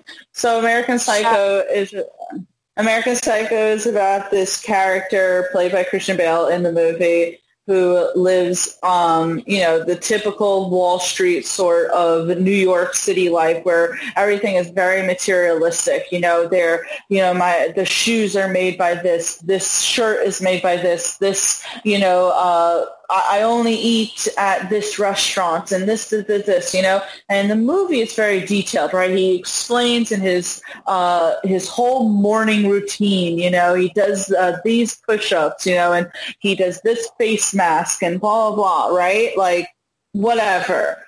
Um, and the and the book is like ten times more detailed. It the first three chapters are all explaining the clothing like how you know he wakes up and he has this uh you know shirt made by Gucci and has this record by you know Neil Diamond from this uh, day and age. And you know and then he has these shoes by Armani. And you know in the morning he you know makes sure to slick his hair back you know blah blah blah right? Like it's so utterly fucking detailed. And then it's not until like the third chapter that it the craziness is like slowly slipped in, right? It's like, so uh, this morning I woke up, I did my morning routine, I brushed my teeth, I went and returned some videos, I disposed of the decapitated head in my freezer, I went and got lunch at, you know, blah, blah, blah. And it's like, wait, what? You're like, wait, what? What did I just like are telling a story and the person goes, "Whoa, back up, back up, back, back up, up." What's that? What's that? I just want to see if I heard you right. and it's like, can you repeat that? Can you repeat that? It's like, oh, about uh, the time that I picked up my dry cleaning. No, no, no, no. Um, after that, you know what? Um, so like that's what the whole book is about. Is that this guy just like he's a fucking psycho. He's a psychopath he's a psychopath. He's literally um, while he's living this life in New York City that is so materialistic and so focused on, um, you know, having the best clothing and being the best and having all this money and looking down on poor people. And you know, he has a fiance who he doesn't particularly care for at all. He doesn't find her interesting at one bit. He's also sleeping with his best friend's girlfriend who is completely like Xanaxed out of her mind 99% of the time. He goes to clubs and does drugs. He has a mental fucking breakdown because his business card. I showed you this uh, clip one time of the movie of his business this business card and how like they're all sweating and trying to like figure out whose business card looks the best when they all look the fucking same. Um, and on top of this, he is trying to like satisfy his homicidal needs. You know, he goes at some point and literally like kills a homeless person. He, you know, hires hookers specifically to kill them. There's at some point that he goes to the um, the dry cleaners to give them his like Armani sheets that have blood on them and trying to explain to the woman like, you know, just do your job and, you know, clean this for me, you know, and shit like that. And all, and like and it's this whole thing and as the book goes, it's like he's slowly unraveling. He's no longer able to necessarily maintain the lifestyle that he has been able to maintain for so long. And it's like he can't stop. It's like everything's bleeding into it and he's like worried now that like he's not being careful anymore.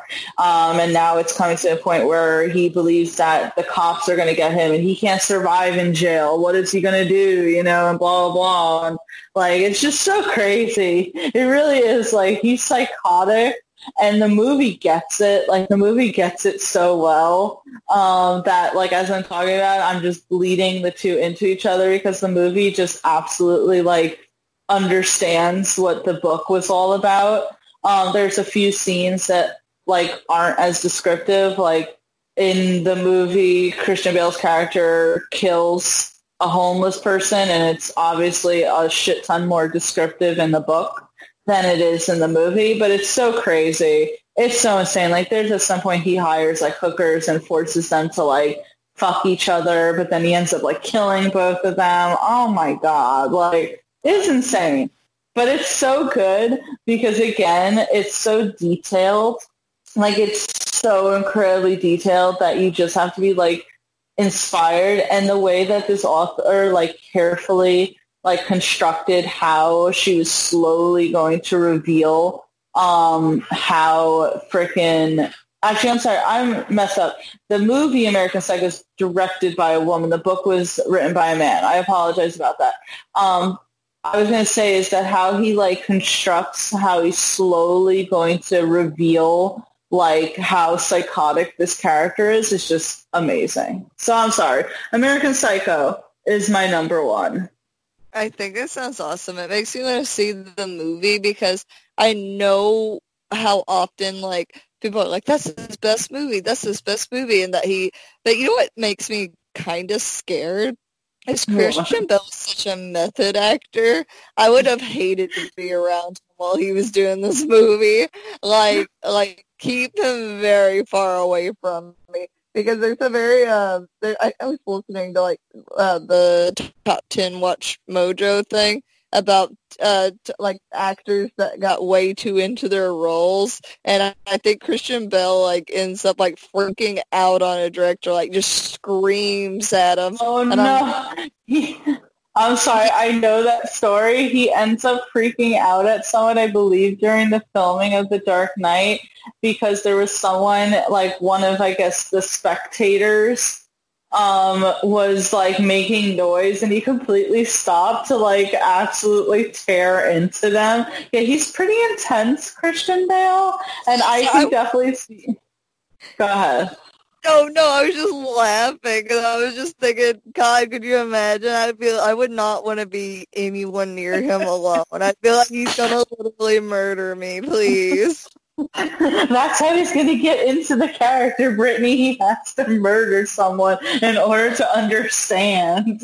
Um, yeah, no, he he's Christian Bale is great in that role. Like, there's a scene where first of all, Jared Leto is in it, and they play like coworkers, and he's one of the guys that they were having like pretty much the dick measuring contest over their freaking uh, business cards. And he like invites him over, and like Jared Leto's character doesn't even notice that like Christian Bale is behind him, having already put on this like you know plastic schmuck and he's like t- and like he's talking about his favorite albums and shit while he's like getting this axe ready to fucking kill the guy. He's like, yeah, he's like Phil Collins, you know, and blah blah blah. I love it because it really just, you know, da da da.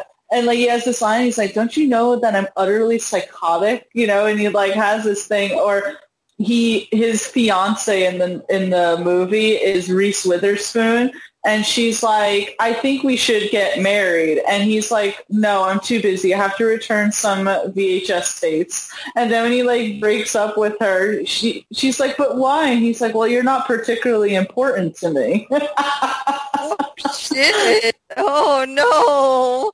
Well, I mean, I guess he's honest at least. you know, us girls, we're always saying that we want honest men. I mean, I guess you can't say that he didn't give a reason why he broke up. I mean, that's pretty damn honest. And he didn't kill her, which, you know, considering he's a crazy sociopath, is a plus. Um, but yeah, I love the American Psycho novel. It's just so incredibly detailed. It's a wild fucking ride. And if you listen to the audiobook, you get to listen to Pablo Schreiber narrate it. So it's a pretty much a win-win. But Brittany, I think we did an awesome job. This was a lot of fun. Um, I feel like I learned a lot about your taste in books.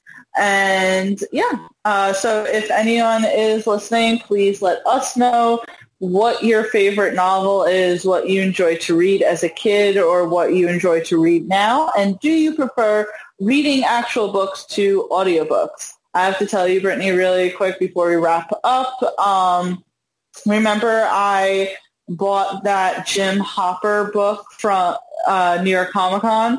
I was looking to I was looking to see if it was available as an audiobook so that I could listen to it because I was like, I'm never actually going to sit down and read this. But I have been listening to Curse because it, you know, the show that I rave about on Netflix, it was uh, based from a novel. So I've been listening to the audiobook and it's pretty much um, word for word, but it's it's really good, and it's narrated by Katherine Langford herself. So I suggest getting that as well. But Brittany, um, by the way, if you guys didn't know, Brittany's going to be the next Doctor Disrespect, so make sure you all check her out.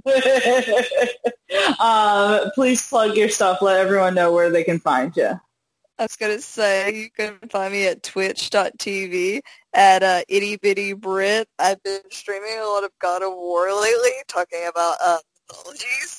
And uh, we had a community game night on Thursday, which I think it's going to be normal now where we can play jackbox.tv, which is like where everybody can play with me. Uh, we just do some chatting. You know, it's really kind of focused on just like hanging out with the viewers and maybe not so much on the gameplay. And uh, it's been really exciting these past of of streams. We've just it's just been a blast. It really look forward to streaming. Um, I normally I set out a schedule. It's going to be on my Twitter at ittybitty or my Discord, which you can join by going through my actual Twitch channel. But uh, but yeah, it's just been a lot of fun. It's seriously it's one of those things when people are like, "Oh, it's your hobby," and I'm like, "It's more than a hobby." But then you sound dramatic when you're like, "It's a passion." But, but seriously, I have a good time with it. Always look forward to it, and my chat is a wild group of misfits, but I love them anyways. I didn't know you had Discord. Um, give me the link and I will join because I want to be part of the cool kids. But yeah, anyone anyone who says that it's just a hobby, like what are they, Joe Rogan? Um, but I don't know if you've even seen that circulating around, like how Joe Rogan like talks so much shit about gamers, and I was like, bruh, we're podcasters. We ain't that much better. Will stand up for them is that that it's just it was slightly out of context, but it's because Joe Rogan actually had a addiction to video games for a while, so he's a little more like intense about like don't be obsessive with being playing video games, but he's actually a pretty big gamer himself. But yeah, the Twitch community did not like it. The gaming did not like it.